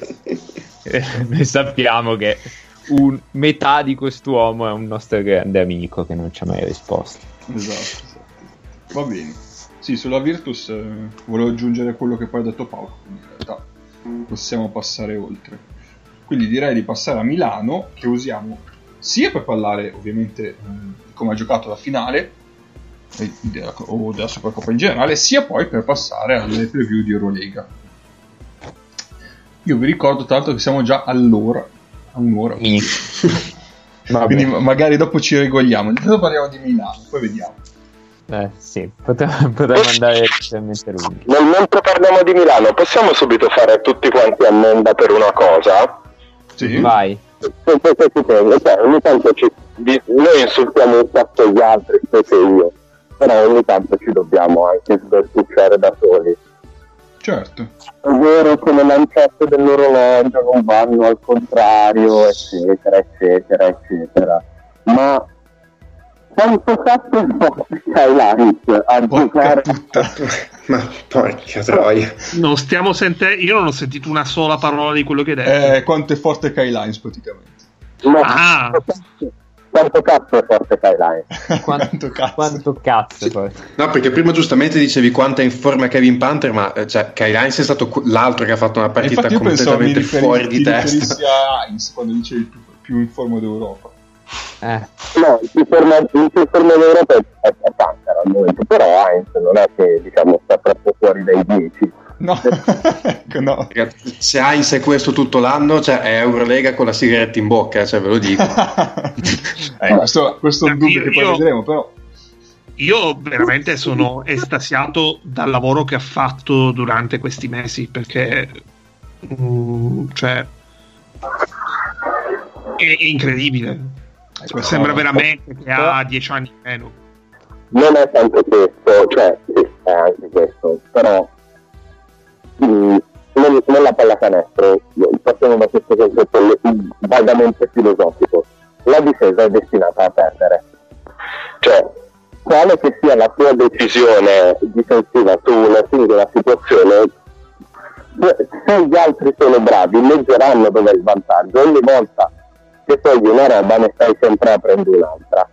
Ecco, la capacità di Skylight di essere conscio di questa roba, giocare una partita vera e quindi di essere pronto sulla roba che in realtà sta aprendo, mm, che cazzo ne so, eh, avere un braccio attivo sulla linea di passaggio per il lob quando stai difendendo il lungo degli altri, che è più grosso di te, quindi lo stai difendendo da davanti, tipo toglie dalle mani di Gamble due lob per, perché è attivo quelle braccia su quella linea di passaggio, tutte queste cose, il modo in cui è perfettamente in grado di rispettare i piedi facendo contenimento, rispettare i piedi di Delaney che eh, essendo ovviamente un grande difensore vanno a cazzo di cane eh, tutto il tempo, quindi non è che si dà, non è che si dà chiaramente un lato e lui comunque bene o male è sempre sul lato che poi alla fine Delaney decide di concedersi Sì. è, una roba è una roba clamorosa eh, cioè quel livello di attenzione mentre si gioca perché sai guardarlo, guardarlo da fuori quindi tra virgolette commentarlo slash allenare è abbastanza facile pensare a tutte queste cose mentre stai andando circa 100 rotti battiti eh, con, con un certo tipo di dispendio energetico è una roba fuori di testa. Fuori di testa. Poi da un punto di vista di programmazione sono vere le robe che si sono dette quando è stato firmato. Però ogni tanto bisogna guardare la palla alla canestro giocata e dire vabbè questo è forte vero cioè no- da questo punto di vista se mai dovesse avere durante la stagione un calo di forma non gli si deve rompere il cazzo è forte basta fine della storia non, non diciamo niente ecco. Concordo, concordo. guarda, potremmo mm, riprendere una rubrica di un noto podcast di ciclismo che si chiama Cenere e ci cospargiamo il capo di Cenere a- al cospetto di Guy Lines. Eh sì. K, Ma- quanti over avevamo? Eh, No, vai, aspetta, parliamo raccontaci- prima ancora della partita, poi magari... Ah, ok. Ah, faccio- dividiamo, va bene. Ehm, sì, cioè Heinz eh, di, fa- di fatto è quello che secondo me rende, rende presentabile un quintetto con eh, Rodriguez e Dileni. Perché, eh, insomma, diciamo che ti copre abbastanza cioè è in grado di stare un secondo in più sul palleggiatore che passa sul blocco e comunque di recuperare sul suo, suo rollante eh, rispetto a qualsiasi altro lungo che dovrebbe andare via un secondo prima per riuscire ad arrivare sulla palla di là. È, è incredibile questa cosa ed è incredibile la sua attività a rimbalzo offensivo. Cioè, Sì. io l'anno scorso un po' di partite del Sesca le, le ho viste, io non li vedevo fare questi doppi salti. Cioè, lui ha tenuto vivi due o tre palloni facendo 3-4 salti di fila. Ha, ha toccato tutti i palloni Eh. che si muovevano ieri, cioè è Io- una cosa impressionante. Io me lo ricordavo del Kyle Hines di tre anni fa, quella roba lì. L'anno scorso, mm. cioè, L'anno sempre, sempre un ottimo rimbalzista, ma un po' meno. Ma ci sono stati tanti momenti della partita in cui si è visto che proprio cioè, è in forma, possiamo dire. Cioè, Sì. Ha fatto due transizioni, la terza è perché gli ha, gli ha toccato il pallone dietro Paiola, mi pare. No, erano tre. Ha fatto due o tre anticipi recuperando palla, ma che è andato tipo a 8 metri dal canestro. Sì, sì. No, poi, poi la gente sottovaluta molto il suo gioco fronte canestro con la virata quando dal centro dell'area si appoggia andando su di mano destra. Lui è, lui è bravo a fare questa cosa. Quello non, non sempre viene considerato nel suo gioco, eh, si parla sempre a livello difensivo, ma anche in attacco il suo contributo non, non è che non lo dia, secondo me. Sì, sì, me ogni tanto a gioco rotto parte in uno contro uno. Eh, perché realmente trova- gli danno, un, me- gli Sì, danno sì. un metro, un metro e mezzo, ma di piedi sono tutti più lenti di lui. E quindi lui Eh, cazzo, sono anche un metro e mezzo più bassi. Cioè, cioè, Esatto. Lui è un metro e mezzo più basso di loro, ci sta. E quindi lui parte da fuori e, non se- e fa fatica a tenerlo. Tutto Certo. sommato. Poi non, Beh. non può essere la tua prima opzione. Però a gioco rotto ci sta. Per assurdo, non dovrebbe stupirti quella roba lì, dovrebbe stupirti che con quel fisico che ha per fare quella Oggi- roba lì riesca dall'altra parte a giocare, a giocare 5, a arrivare su certi palloni. Però, Cioè, il problema è che Heinz ha eh, le gambe e le braccia di una persona di 15 cm più alta, perché le braccia di Heinz sono mm, palesemente le braccia di una persona più alta di lui, e tipo le gambe, le cosce di Heinz sono una roba fuori di testa. Cioè, lui, prima parlavate dei cambi difensivi, lui cambia sulle guardie e cioè, non è che non si fa battere, cioè li tiene lì. Le tiene fuori dai tre punti, cioè, è impressionante sui cambi difensivi Heinz. io, io credo che spacchi le noci di cocco con le gambe. Sì, ha le spalle di un uomo di 230 kg con la massa grassa del 3%.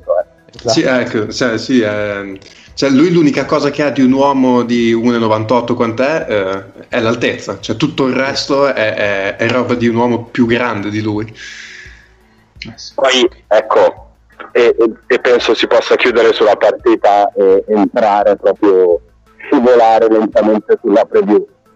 Viene aiutato in difesa se vedi tutti i blocchi lontano dalla palla e tutti gli end-off e non c'è un singolo stronzo in maglia nera che una volta, dico una, giochi un blocco in allontanamento o banalmente un allontanamento. Cioè, che contro Milano adesso, ma anche probabilmente tra un mese, vuoi giocare a chi è più grosso e chi è più forte, mm, mm, mm. Eh, tu, tu dici che andare sempre tirare in area eh, deve essere un problema. penso che in questo momento la Virtus eh, contro Milano, contro una squadra contro- come Milano, eh, va, va a cercare gli spazi vantaggiosi. Perché poi in realtà il- il attaccare per forza sempre gli spazi che ti lasciano gli altri non è necessariamente la mossa vincente, perché uno potrebbe dire sì, ma ci sarà un cazzo di motivo se mi lasciano più gli spazi, no? quindi pr- provare a forzare degli spazi che la difesa non ti vuole concedere è corretto. Ma in questo momento se ti vedono in blocco contro Milano gioca l'allontanamento, se non ti vogliono, se ti anticipano forte su un end off e prendi l'allontanamento, dai, contro questo clubhouse, non ti palla, quindi non, non la racconti. Al momento, ora, eh, ora, in futuro io sono abbastanza fiducioso che non sia così, ma ora la Virtus contro Milano in questo senso qua non la racconto. Ehm, ultima cosa sul- su- strettamente sulla partita. Ehm, secondo me a un certo punto si è visto abbastanza evidente come Datome messo da 4, quindi contro Riccio, contro Ribegovic, ha una mobilità che, che mette in difficoltà un quintetto del genere. Cioè, quando Datome fa la sua serie di, di tiri, mette due tiri in fila, mi pare, lo fa uscendo da due blocchi, due blocchi su cui i lunghi della Virtus si sono schiantati perché quello là. È praticamente un 3 che esce da un blocco e tu sei un, un po' più grosso, sei un po' meno rapido lateralmente di piedi e sei molto meno abituato a essere bloccato. Basta. Oh, butto lì l'ultima Vai. cosa che poi tanto credo che la possiamo approfondire dopo, ma quattro aiuti di Caleb Tarceschi sotto canestro commoventi, con una verticalità impressionante, ci sono rimbalzati contro, però se ha quei È tempi lì mediocre. Cioè, se ha quei tempi lì d'aiuto a lato debole non tira nessuno, eh. No. Cioè, ha fatto, gli sono rimbalzati contro e uno tra l'altro ha fischiato fallo a, Josh- mh, a lui quando è andato dentro Josh Adams secondo me perché gli arbitri distinto per il botto che ha fatto Adams si sono presi paura ma non era fallo quello cioè ha fatto quattro aiuti uno più bello dell'altro Sì, Se Adam fosse arrivato in equilibrio su quel contatto non lo fischiavano mai. Mm-mm, Invece esatto. è arrivato già un po' fuori equilibrio, un po' in avanti col corpo e quindi è sembrato quasi che prendesse prima lui quella posizione. Invece, Mm-mm. insomma, Va bene, allora, per l'Olimpia abbiamo una Sì. quota vittoria di 20.5, abbiamo 3 di Mago, Nick e basta, e 2 per tutti gli altri, quindi Eisne e... Eisne... Ho mischiato Eh, e nome. Egno, Neis, Bro e me. Invece come over-under ci abbiamo under forte mio e di Mago. Ah, questo Eh. omenismo al contrario Puttana che pa- over di Egno, Neis e The Bro e under di Nick. Quindi, No, aspetta, io ero over fo- sono over forte su Milano. no, tu non sei over forte. Ah, ricordavo male. Tu hai messo over forte sullo Zenith e sull'Alba. Eh, vabbè, giusto. giusto. Va bene, quindi Milano si trova alla sesta posizione del nostro ranking con una posizione media di 2, cioè di, di fascia media di 2,3. Niente, eh, Io direi che voi due under forti eh, che siete Vabbè, ma- entrambi motivate. iniziate a togliere le mani da davanti. ma Cappe, Cappe non vale. Cappe ha messo fascia 2 under forte. Cioè, che cazzo è? No, io, io sono, io sono serio. Cioè, io, io non pensavo che Milano, cioè, non pensavo, adesso forse non lo so, che Milano potesse vincere più di 20 partite. Perché, perché secondo me eh, Milano ha sempre in campo due pessimi difensori. ehm, che siano Mitsov Dileni e Rodriguez, due dei tre più o meno ce li ha sempre in campo.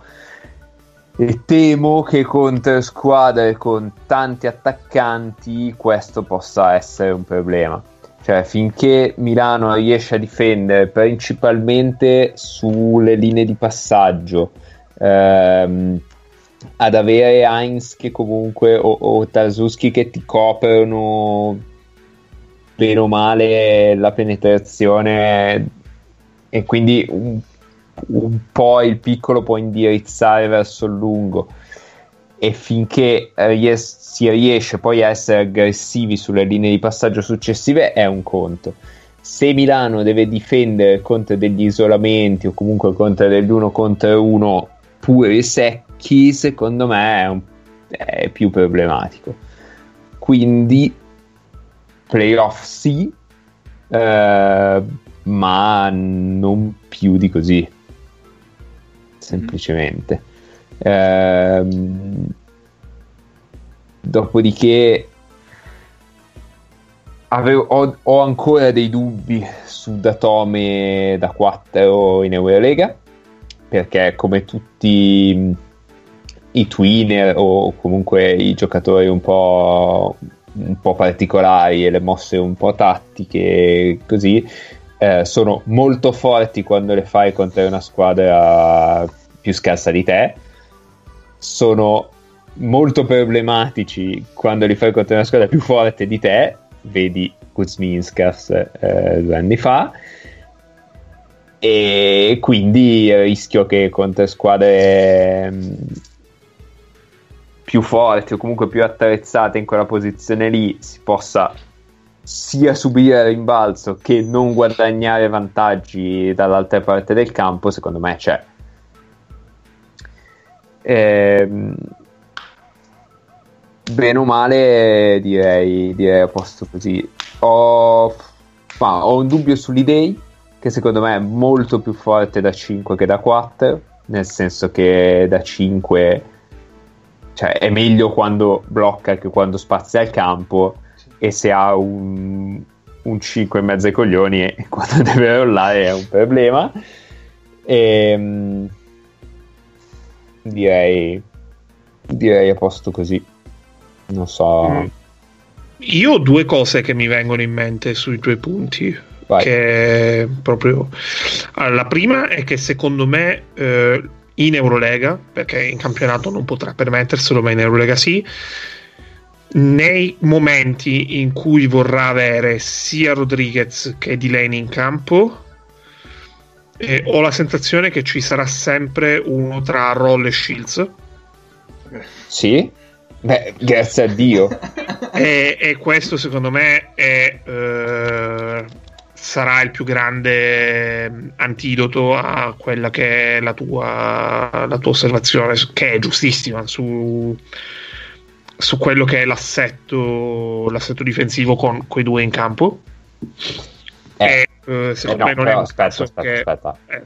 Cioè, Shields non Gesù Cristo, Signore, cioè, non Giove che vi fulmina i nemici con... No, no, Shields e Roll eh. sono due ottimi difensori. Eh, sì, sono... un difensore, due difensori terribili. Sì, però comunque sotto canestro alla fine hai modo di, eh, cioè tra 4 e 5, eh, a meno che tu non abbia l'atome, e anche lì non è detto che vai a soffrire tantissimo è difficile che tu becchi una coppia di brutti difensori perché sì. Brooks, Heinz, Caleb, cioè comunque è difficile cascare male. Sì, però fascia 2 te la giocheresti con Maccabi, che è eh, difensore Maccabi... sugli esterni molto più forti. Te la eh, giocheresti. sugli con... interni non, me- non, tanto più forti, eh? No, sugli interni uguale. Però... No, sull'interno è meglio Milano. È abbastanza meglio Milano. Siamo lì. Mm. Dipende, se, dipende chi conferma il Maccabi. Eh, dipende chi è il 4 che firma, tra l'altro. Però sì. Eh, no. Dovrebbe aver rifirmato Stada, ma... Però eh, rispetto no, non, è, non, è, lui. no, eh, non è lui. 4, non è lui. So, lo so. Mm, però non so chi altro c'è in fascia 2 eh, eh, Real, ma il Real sappiamo tutti che è abbastanza davanti comunque, cioè è una eh, fascia di Inter. Real eh, comunque difensori più forti, cioè non lo so, per metterli in fascia 2, cioè per giocarsi il fattore campo, secondo me è un problema avere due difensori così più Panther che sì, bene fino adesso, vediamo cioè, Panther è un altro che difende molto bene sulle linee di passaggio, cioè difende, ruba molti palloni sulle linee di passaggio. Sul, sull'uomo uno contro uno, vediamo. Ogni però, tanto sì, ogni tanto no. Però, se da, io anch'io partivo con quel dubbio lì. dei due difensori contemporanei. Cioè, io sono terrorizzato dal, dal vedere spesso Rodriguez e Dillon assieme. E lo pensavo perché, dicevo, nei, nei finali di partita probabilmente va con quelli, nel caso servisse. Anche perché sennò devi, cioè, o alterni di Leni con Panther. Però Panther adesso, per quanto prima ero convinto che non potesse essere, adesso quantomeno il beneficio del dubbio me l'ha messo. Cioè, questa Supercoppa sì. e anche nelle due partite di pre-season di Eurolega, comunque ha fatto vedere che in difesa non può essere, cioè può, può non essere diciamo il casellante di turno extra. Sì, sì. Quindi, cioè, è già un bene in più avere quel beneficio del dubbio che non avere la, la quasi certezza che Panther sia un altro di quelli che metti nel, nella categoria non difende. Su, su questo sono d'accordo. E però, quindi... però aggiungi Mizzo, no. beh. c'è sempre. Eh, il mio secondo punto per Mago, comunque, Vai. era. Tu facevi riferimento sugli dei. Mm. Eh, questo in realtà l'apro a tutti. Mm, secondo voi un quintetto con l'Idei e Heinz insieme, chi fa il 4 e chi fa il 5, secondo me è abbastanza irrilevante. E può essere funzionale sia in attacco che in difesa e soprattutto con chi? Cioè chi sono gli altri tre? Eh, vado subito io. Può essere funzionale? Sì, certo, perché comunque è un buon quintetto, siamo d'accordo, mm-hmm. eh, cioè una buona coppia di lunghi. Eh, Heinz sicuramente lo vedo meglio rispetto a Tarzuski con l'Idei, perché Heinz è più mobile, banalmente non è una questione di chi fa il 4 e chi fa il 5, è una questione di Heinz non sta fuori dalla linea dei tre punti. Mm. E l'idea ha dato il meglio l'anno scorso qua, con Landale, che è uno che sta fuori dalla linea dei tre punti. Ci sono tre tiratori, uno che gioca in, il pick and roll e uno che blocca. Sì, Quindi... Chi sono gli altri tre? Eh, in che senso? Il ah, miglior come... caso possibile. Chi metti come gli altri tre? Eh... Ma Beh, non lo so, cioè, è, è, abbastanza irrilevante secondo me, tanto non hai non tiratori, quindi... Mm, non, non mi sembra così fondamentale avere per forza cioè, mi sembrano tutti interscambiabili, ecco. Sì, io più, più che dal discorso di fe- offensivo per quella coppia lì, forse quella Heinz di Le e Lede. Heinz di Lede sono costruiti per creare un quintetto che cambia su tutto e ruota sì. compulsiva, mhm. compulsivamente. Esatto. Pensavo Quindi, per quello, infatti. Cioè, nel senso, metti lo Shields, metti il, anche Rolling 2. Cioè, ma quello Milano Milano lo può fare con qualsiasi 4. Sì, no, è che... Sì, beh, però se tu dici offensivamente, sai che comunque devi mantenere comunque un bilanciamento anche offensivo. Quindi rispetto ad ammettere l'idea con Caleb, chiaramente sì, sì, sì. con l'idea e Heinz c'hai quel vantaggio difensivo e comunque l'idea, pur avendo una meccanica di tiro orribile, quantomeno può stare eh, fuori dalla rigata. No, sì, sì, spazio, spazio, sono d'accordo. Quindi quello lì. Comunque sì, i miei dubbi erano principalmente quelli di Mago. Eh, uno è stato un po' il... come si dice... Mm, mitigato. Mitigato, bravo, ecco, eh? che cercavo. Okay. Mitigato da, da, da, dall'inizio stagione di Panther. L'altro, boh, rimane perché le idee probabilmente l'ha, è stato preso anche per dare anche un cambio in 5 probabilmente per eh, questioni di rotazione sul, su 34 giornate più 30 quindi ci sta che hai una possibilità di far giocare lì dei 5 in campionato far ricattare Heinz o comunque la, la, giri su tre giocatori. Eh, ci sta però, che faccia un po' un po' sì. Mh, mm, forse avevano tenuto un po' fuori mh, mm, dal, dal, discorso Brooks eh, che quando si parla di Milano sul, sul, sul, gruppo, de, sul, sì, sul, gruppo, dei quattro si parla sempre di Dotome e le Dei, però in realtà Brooks eh, sta facendo bene in pre- in pre-season e può essere una carta buona. Mm, No, Brooks secondo me molto bene, nel senso bene, che sì, con, sì, sì. con tanti creatori così lui sostanzialmente vive sugli scarichi esatto. e a differenza dell'anno scorso sta Bravissimo. prendendo i tiri preparandoli, cioè gli arriva la palla e lui ha E già ti- in testa che deve tirare, quindi è già pronto, gambe piegate, carico, eccetera. Invece l'anno scorso era sempre gli arrivava la palla e Eh, ci pensava. eh sì, vedevo, vedevo il fumetto col punto di domanda di fianco.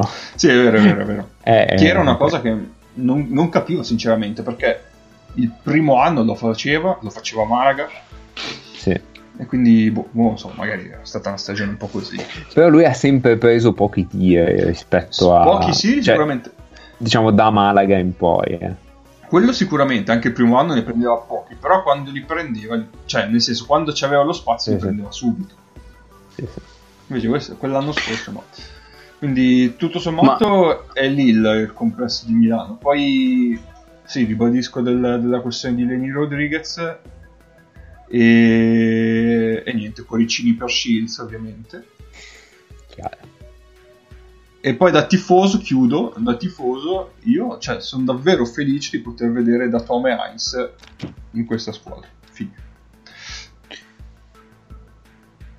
Io aggiungo proprio due, due cose a lato, che mi piace molto l'idea di vedere Moraschini come fake starter, facendo uscire il Ciacio dalla panca ed eventualmente Panther, non mi dispiace come idea.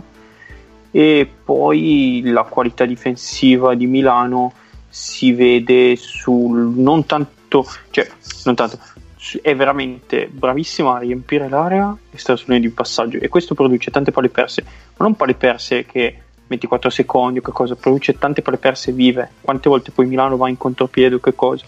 Guardavo i dati di Cappe, ok, questo è, un, il campione piccolo contro determinate squadre. Milano in questa Supercoppa ha prodotto quasi 10 rubate in media partita, l'anno scorso in Eurolega ne faceva la metà, campionato 7 e mezzo. Eh, s- questi sono tanti punti comodi che per Milano possono essere utili e poi davanti secondo me alla fine le difese collasseranno spesso l'area per togliere le penetrazioni di Deleni o del Ciacio o per chiudere i roll di Tarzuschi o Heinz e verranno a- magari acce- immagino che possano accettare dei tiri a tre punti di Brooks vedere se, Mante- se Panther torna sulla terra con delle percentuali non da come diceva Paolo da eh, MVP MVP d'Europa eh, e Milano vivrà sulle percentuali di quei giocatori lì che quasi verranno battezzati. Secondo me. Però le, le percentuali delle prime partite sono figlie del no no no fatto se- se- che hanno così tirato Milano- con 150 km di spazio sempre. Ma secondo, allora, e, e se sono, essendo dei buoni giocatori, ci sta che le mettano, ma le difese qualcosa dovranno concedere comunque in attacco quando prende dei vantaggi Milano è capace anche a mantenerli e Sì. quindi cosa f- Sì, però le difese, cioè in Eurolega le difese che si aprono e chiudono più rapidamente. Certo certo. Cioè, e quindi magari al posto di avere tre metri ne avrai uno. Però s- immagino che le difese vogliono concedere quella cosa lì piuttosto che altro. Non lo so, io i piccoli di Milano, tutto sommato, li manderei dentro tutti. Eh, secondo me cerchi di fargli cerchi di fargli andare via il pallone in qualche modo. Io no, io mi faccio battere dal palleggio, dai canestri dei piccoli di Milano. Perché, perché se la palla circola nell'attacco di Milano, trovi sempre un tiratore. Se invece mh, costringe a giocare degli uno contro uno l'attacco di Milano, Panther e Dileni hanno delle ottime scelte di tiro che non mi hanno assolutamente fatto tirare delle ciabatte verso il televisore. Quindi, secondo me, io più che Eh. concedere un piazzato a Brooks, eh, mi prendo tutta la vita Kevin Panther al ferro con il mio lungo che arriva ad aiutare, Malcolm Delaney al ferro con il mio lungo che arriva ad aiutare Eh, perché gli esterni casi- di Milano non sono grossi per tenere i contatti al ferro.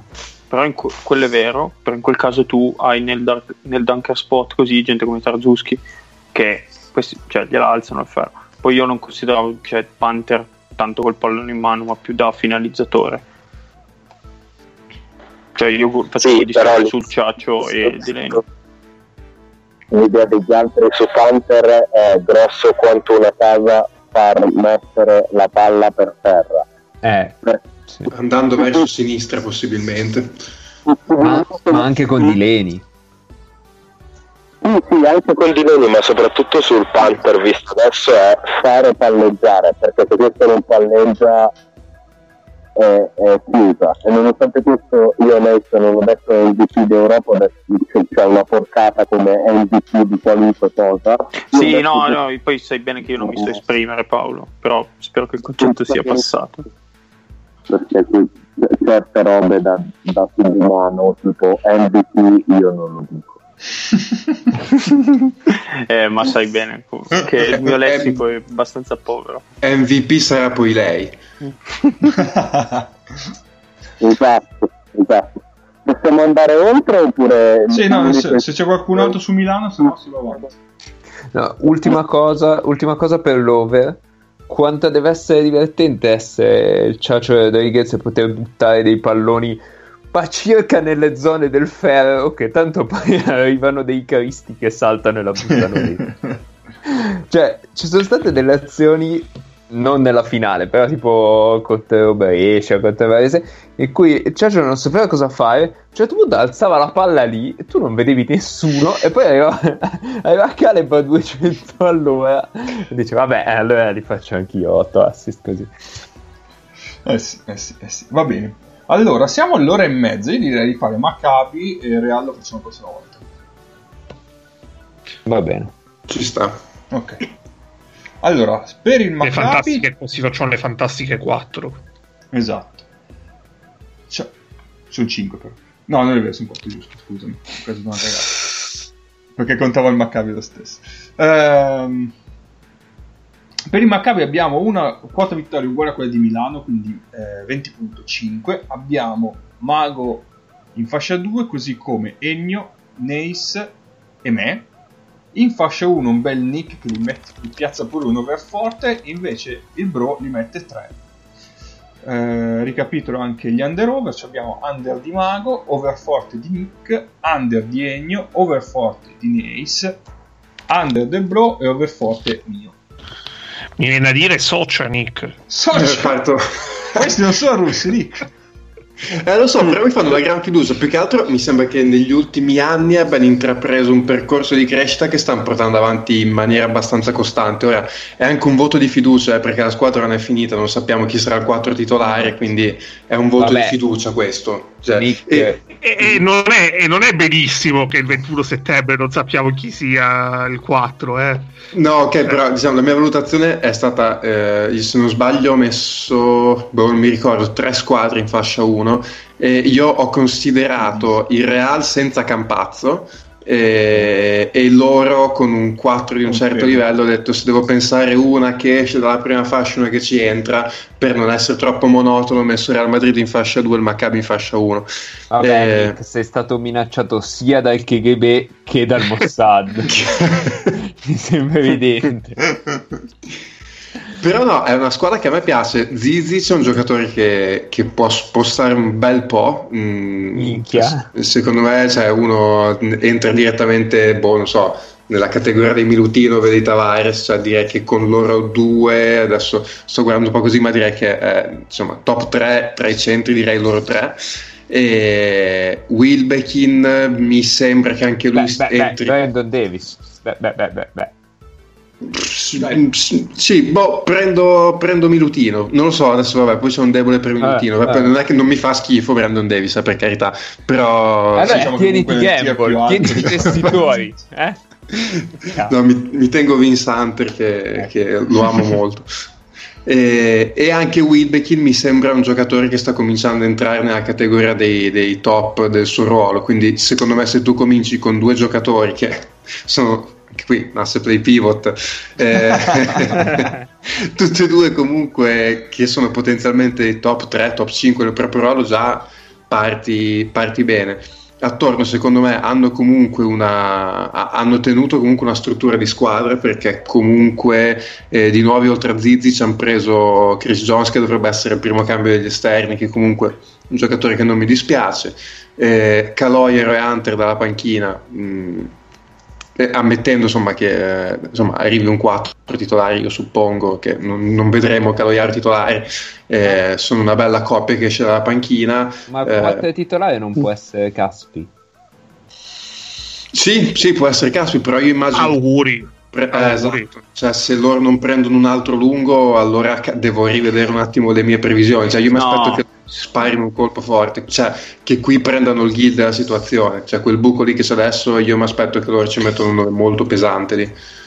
Eh, esatto, arriverà un'ala perché comunque poi il cambio teoricamente del 3 sarà Zuzman, Esatto. che sono dei bei soldatini, Zuzman, Caloiaro e Hunter dalla Ma panca. Quincy è proprio fuori? Non, non lo prendo sicuro. Sì, avevano provato a rifirmarlo settimana scorsa e non avevano trovato l'accordo. Ok.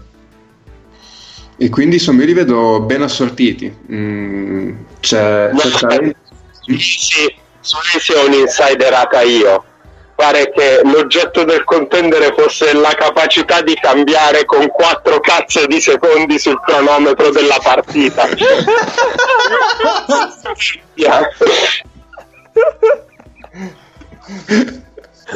Beh, ma è rimasto l'alto di quel cambio. Oddio, Beh, non me l'aspettavo così, così a tradimento. ehm, Stauskas ha fatto fine peggiore per una cazzata simile comunque. Sì. Ehm, no, però appunto, secondo me è una squadra che appunto si completerà con un nome grosso e già così mi sembrano belli. Eh, se non cannano incredibilmente il giocatore che manca, per me, eh, con le congiunzioni astrali giuste, con il Real che se perde Campazzo scende di una tacca, ci possono stare in fascia 1. Poi, vabbè, diciamo, è un hot takes, eh, mm, però diciamo che è una squadra su cui insomma ho molta fiducia. No, io per chiudere l'over No, no, concordo. sono anch'io. Ah, ah, scusa, capo, pensavo fossi, fossimo solo io e Nick come over. Comunque, cioè, questa è una squadra che l'anno scorso ha fatto quarto posto, confermandosi, cioè, tornando teoricamente ai playoff senza aver mai avuto Caspi. Hanno tirato fuori dal nulla Caloiaro, che era fuori squadra all'inizio dell'anno, e a cui hanno aggiunto Zizic, che può essere davvero anche secondo me uno che sposta tanto a livello di Eurolega e un- hanno un fenomeno in panchina perché da quando è arrivato Sferopoulos questi hanno girato proprio la vita questa è completamente un'altra squadra come aveva uno K aiutami tu forse uno dei migliori defensive rating eh, dell'Eurolega era il migliore eh, ok ricordavo bene. Cioè questa è una squadra a cui ha trovato mm, un senso anche a livello difensivo. Gente come Tyler Dorsey e il grande Elijah penso alla seconda stagione possano solo supportare ancora di più uh, Wilbekin che l'anno scorso ha fatto una stagione e nessuno se l'è cagata perché Larkin ha fatto ancora più il mostro ma Wilbekin aveva fatto una stagione per un quintetto Eurolega e la gente si era un po' scordato perché è l'altro Eh, c'era anche Calates, tra l'altro, quindi è è passato così. Sì, sì. cioè, ce ne siamo un po' dimenticati, però è stato assurdo anche lui. Quindi, secondo me, se c'è una squadra davvero che può fare, può giocarsi il fattore campo fino all'ultimo, secondo me con Real eh, sono loro perché squadre, cioè, quante squadre realmente più forti ci sono, questi, ci sono di questi qua? Sono completi, magari un filo corti perché giocano in 9-10, però Mm, allora, io difendo il mio under. Mm, Scusate che finisco io gli over. Poi. Ah, scusa, vai, vai. Tranquillo, tranquillo. Allora, K mi metti over, scusa. Abbiamo convinto. No, no, cioè, ho riguardato le vittorie dell'anno scorso. Questi ne hanno fatte 19 l'anno scorso. Come fanno ad andare sotto le 20 quest'anno? O- over, over forte. No, forte no, però over. allora, io in aggiunta di, di quello che ha già detto Nick e Nace, che concordo su tutto. Beh, innanzitutto hanno una certa, un certo giocatore. Vabbè, no, gli scherzo. Ehm, loro l'anno scorso erano la miglior difesa, proprio perché avevano dei meccanismi e delle tattiche difensive ben eh, definite. Infatti ne ho visti un sacco di partite loro perché mi piacevano proprio vederlo. Eh, non concedono il contropiede, sapevano sempre cosa fare in situazioni di pick and roll, anche in situazioni in cui c'era eh, un handler o un roller particolare. Eh, sono tutti giocatori eh, che possono difendere ba- bene o abbastanza bene, in- a seconda dei casi, sugli esterni. Cioè non hanno un giocatore spendibile che dici "Mm, questo lo batto sicuro, che, era- che sarebbe Wilbekin, Mm, ma l'anno scorso ha dimostrato che non è esattamente così. Eh, hanno in aggiunta Caspi che praticamente è, rispetto alla, alla passata stagione è quasi un acquisto e hanno aggiunto Zizic al posto di Black e direi che beh, tutto sommato è un upgrade. Eh, io ero abbastanza convinto che alla fine vabbè quando- al tempo di quando abbiamo fatto le, le preview che con- confermassero AC che al netto di quel eh, cambio di blocco insieme a Bryant comunque era stato un giocatore mm, importante per la loro passata stagione perché era uno che sapeva difendere dentro ma poteva anche cambiare comunque andava sotto cioè comunque te li teneva gli esterni. Ed era anche un equilibratore offensivo perché allargava il campo però in determinati casi poteva anche giocare spalle poco però lo faceva. Quindi adesso il punto da, da chiarire è chiaramente chi prenderanno al, al posto di, di Esi. Eh, perché se prendono magari qualcuno che posiziona un po' di meno magari possono avere qualche problema in più però vediamo comunque rimango una squadra Ah. molto solida Ah, chiosa finale, questi qui può essere che possa, cioè, può essere che possano avere per larga parte dell'anno eh, Abja, perché se non si sa quando inizia la stagione NBA, lui penso si fermi a Maccabi e il finale di stagione che ha fatto nel mini torneo di giugno ha- dimostrato tutto, tutto il suo talento, In che l'anno scorso non ha avevamo... contratto. Non ha contratto Ennio? No, ce l'aveva, ma evidentemente è uscito perché Ah, con- non per è nella andare- lista. Non è nella lista. E io non sono così sicuro che anche se NBA iniziano tardi tardi. Cioè, una cosa è tipo il Maledon di turno che viene scelto a fine primo giro, un'altra è Avgia che viene scelto Sì, five, quinto magari. sesto. Sì, Eh. no, ok, ero convinto che fosse una cosa come le donne, quindi potesse fare un po' di Eurolega e dargli una grossa magari, magari la fa, eh, non è detto, cioè magari la fa, però non ci conterei, ecco. Mm, ok, ok. Posso Prego, dare prego, prego, il mio sì, sì, under? Eh, allora, posto che il mio under non è forte perché eh, è 20 20.5 pure per loro? Sì. Sì. O è- ok. Per me, nella peggiore proprio delle ipotesi, ne vincono 18, ma 18 è proprio la peggiore, peggiore.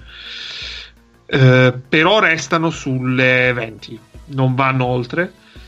E non vanno oltre perché, eh, allora, innanzitutto di quelle di primo, di primo piano, loro sono in assoluto quella che ha pagato molto di più la botta del, del Covid perché loro fanno tanto dei ricavi su- sul, ehm, sul pubblico. Hanno giocato il jolly di Zizic, ma il jolly di Zizic è un jolly su cui hanno lavorato per mesi e mesi. E eh, il jolly di Zizic significa che oggi, al 21 settembre, a eh, 10 giorni dall'inizio dell'Eurolega, non hanno il 4 titolare. Eh, E però il contratto di Zizic... Aspetta, aspetta, aspetta. E comunque il contratto di Zizic, che tra l'altro non è così pesante, infatti la era strutturato in maniera strana. e la grande abilità infatti è questa, perché loro hanno preso Zizic in quella che fondamentalmente è stata un'asta con Real senza svenarsi. Eh, al posto di Walters eh, hanno preso Chris Jones, che comunque eh, è indubbiamente interessante, ma a questi livelli è, è comunque da testare, mentre Walters, bene o male, sapevamo eh, che cosa poteva dare. Eh, hanno un giocatore che secondo me è fondamentale per loro, che è Di Bartolomeo, che eh, è ancora si è rotto di nuovo. E c'è un altro discorso fondamentale che eh, secondo me loro potrebbero avere una partenza molto rallentata rispetto all'anno scorso dove partirono molto bene perché loro hanno finito veramente tardi la stagione eh, in Israele hanno finito a metà luglio il, il campionato e eh, è sto per dire una cosa che eh, so già che ritira Paolo ma eh, il giocare Eh, a no. Porte chiuse eh, potrebbe penalizzarli anche in quel senso. Perché loro cos- cioè a Tel Aviv non vinci semplicemente. Cioè per vincere a Tel Aviv devi veramente tirare fuori qualcosa di particolare. E eh, giocare a Tel Aviv a porte chiuse è una cosa totalmente diversa rispetto a giocare comunque con della gente a palazzo Beh, Però non è neanche io- detto che giochino a Tel Aviv, eh, visto il lockdown. è meglio Israele. ancora, è, è peggio ancora perché comunque ti costringi a viaggiare continuamente che è, è pesante non è, non è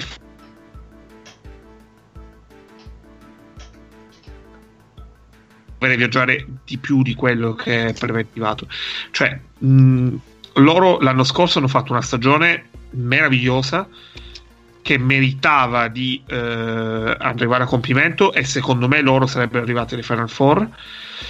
Eh, quest'anno però la sensazione che eh, mh, cioè l'anno scorso è stata meravigliosa ma è anche girato tanto per il verso giusto quest'anno hanno un giocatore molto più forte sotto canestro rispetto a quello che c'era l'anno scorso che è Zizic però per il resto mh, non vedo un, un aspetto eh, dove sono migliorati. E, e ci sono più di un'incognita. Hanno tutto per fare un'altra stagione indubbiamente positiva eh, però non sono, non sono tranquillissimo su di loro. Posto che ovviamente parliamo di una squadra che male che vada è sesta ma proprio male che vada mh, al torneino, quello che hanno giocato alla fine del campionato israeliano, comunque mh, della gente che minacciava gli arbitri, gli avversari di ucciderli eh, subito fuori dal campo, comunque ce n'era. che Secondo me, comunque, dove vai, questi riescono a portare della gente che, Eh, che fa del certo. casino. Poi, Questi- questi sei anni fa hanno portato 10.000 persone un weekend a Milano porco giuro, ce l'ho avuti, ce l'ho avuti in schiena tutto il weekend, li ho odiati. Io non ho mai odiato un popolo tanto come quel weekend. Milano era Israele cioè Ma infatti eh, il Maccabi secondo me è considerato quanti tifosi all'estero, Mm, se proprio gli buttasse malissimo e adesso non so se si giocherà al campionato israeliano, potrebbe anche valutare di dire noi l'Eurolega la giochiamo con sede in Germania per dire. E, e probabilmente avrebbero un sacco di gente a palazzo lo stesso nei limiti di quello che fanno entrare. sì, certo,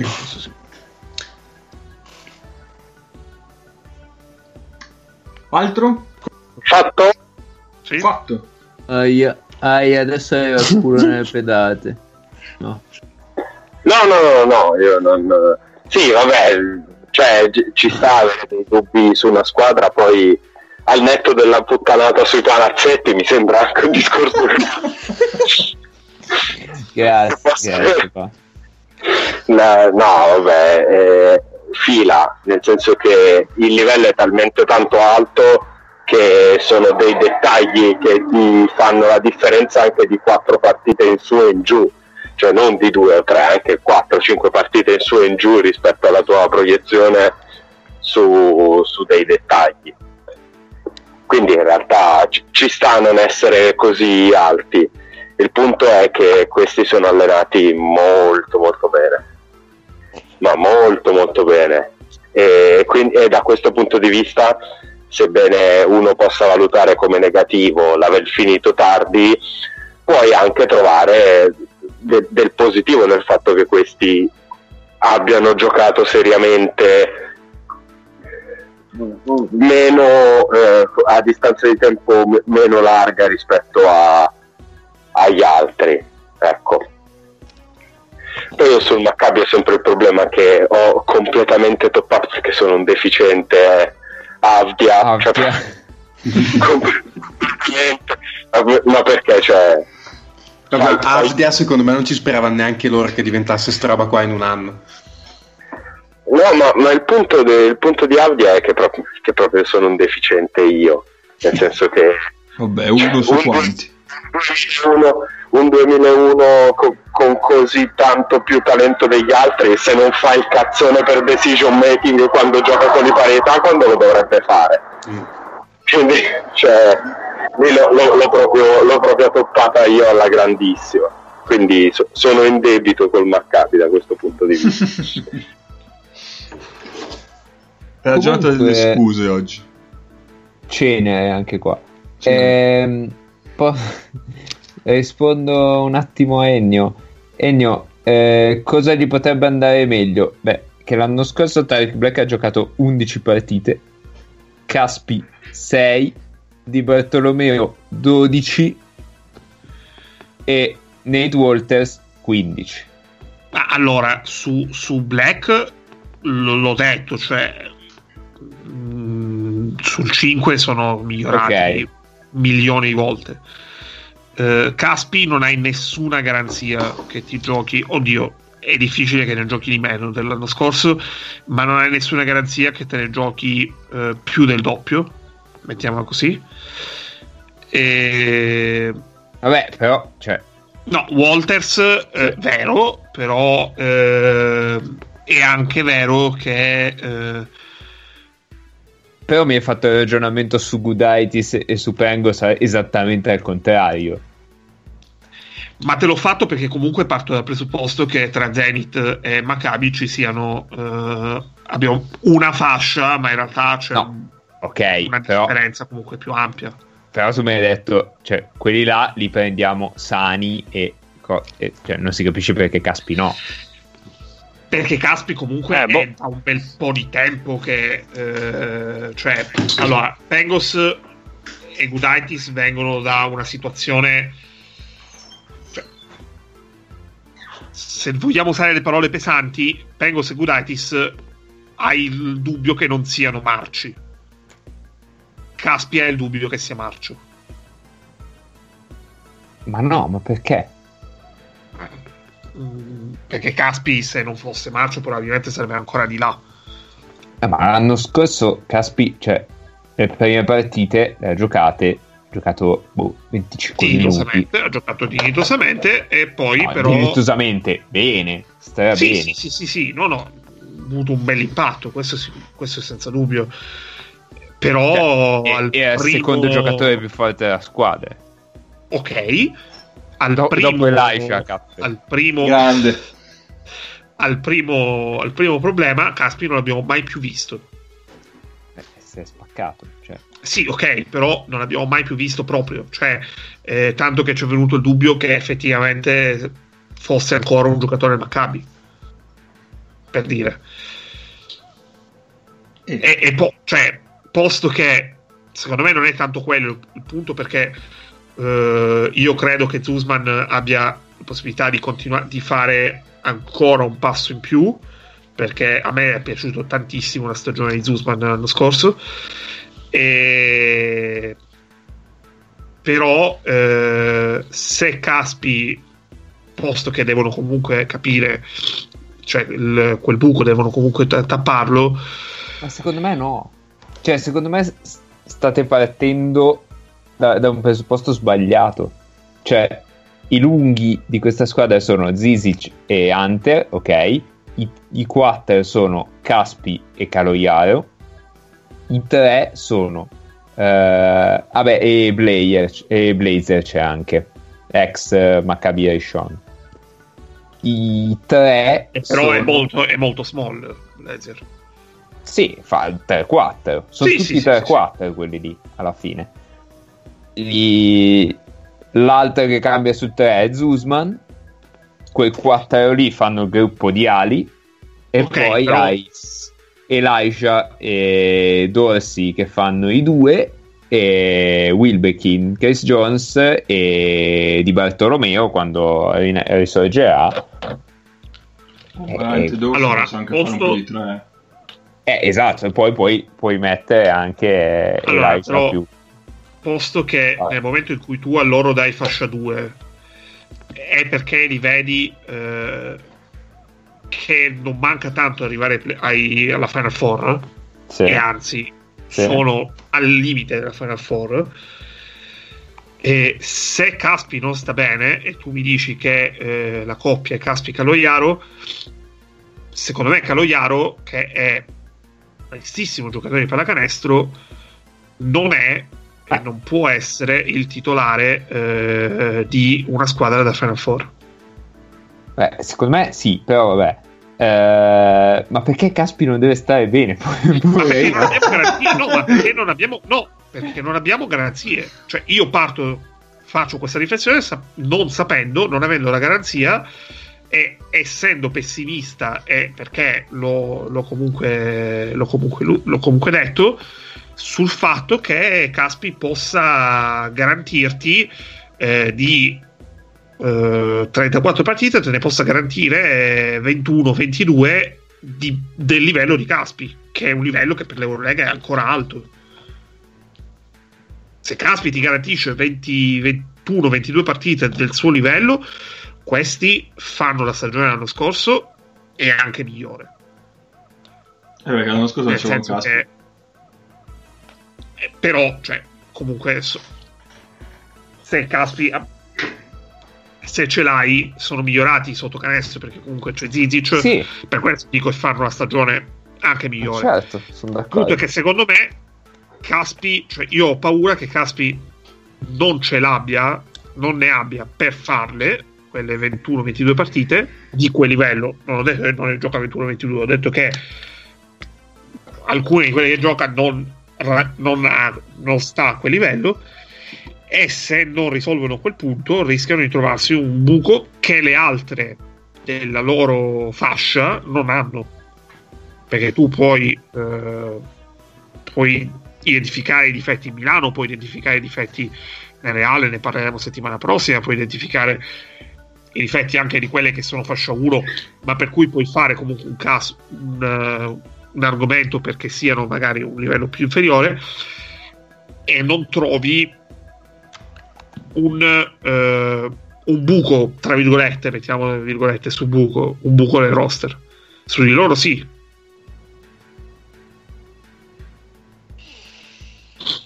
Boh, vabbè. Va Cioè, bene. non... mm, Sì, vai. Direi tanto che- sei capita la posizione. Siamo sulle due ore, quindi direi Ecco, figurati. è, è momento di chiudere. È momento di chiudere, quindi... Ma oggi non ricordiamo i contatti, vero? Tanto... Siamo già sulle due ore. Tanto sapete già chi siamo. Tanto nessuno è arrivato a questo punto. sai. No, non ricordiamole che magari viene a cercare veramente a me in Mossad invece che a Nick. Ma perché Nick l'ha volevo- trovato, eh, se No, no sì, lo mettiamo in fascia 1. Io volevo dire solo una cosa, grande Guido Bagatta, grandissimo, perché per dire certe cose in diretta eh, davanti a un pubblico, davanti a gente che ti guarda in televisione, comunque o, o sei convinto ci vuole del coraggio. Grande Eh, Guido Bagatta, 0.8 di share. giusto. Mamma Però mia, guidone. Va bene, allora direi che per oggi è tutto. Ci sentiamo settimana prossima. Ciao!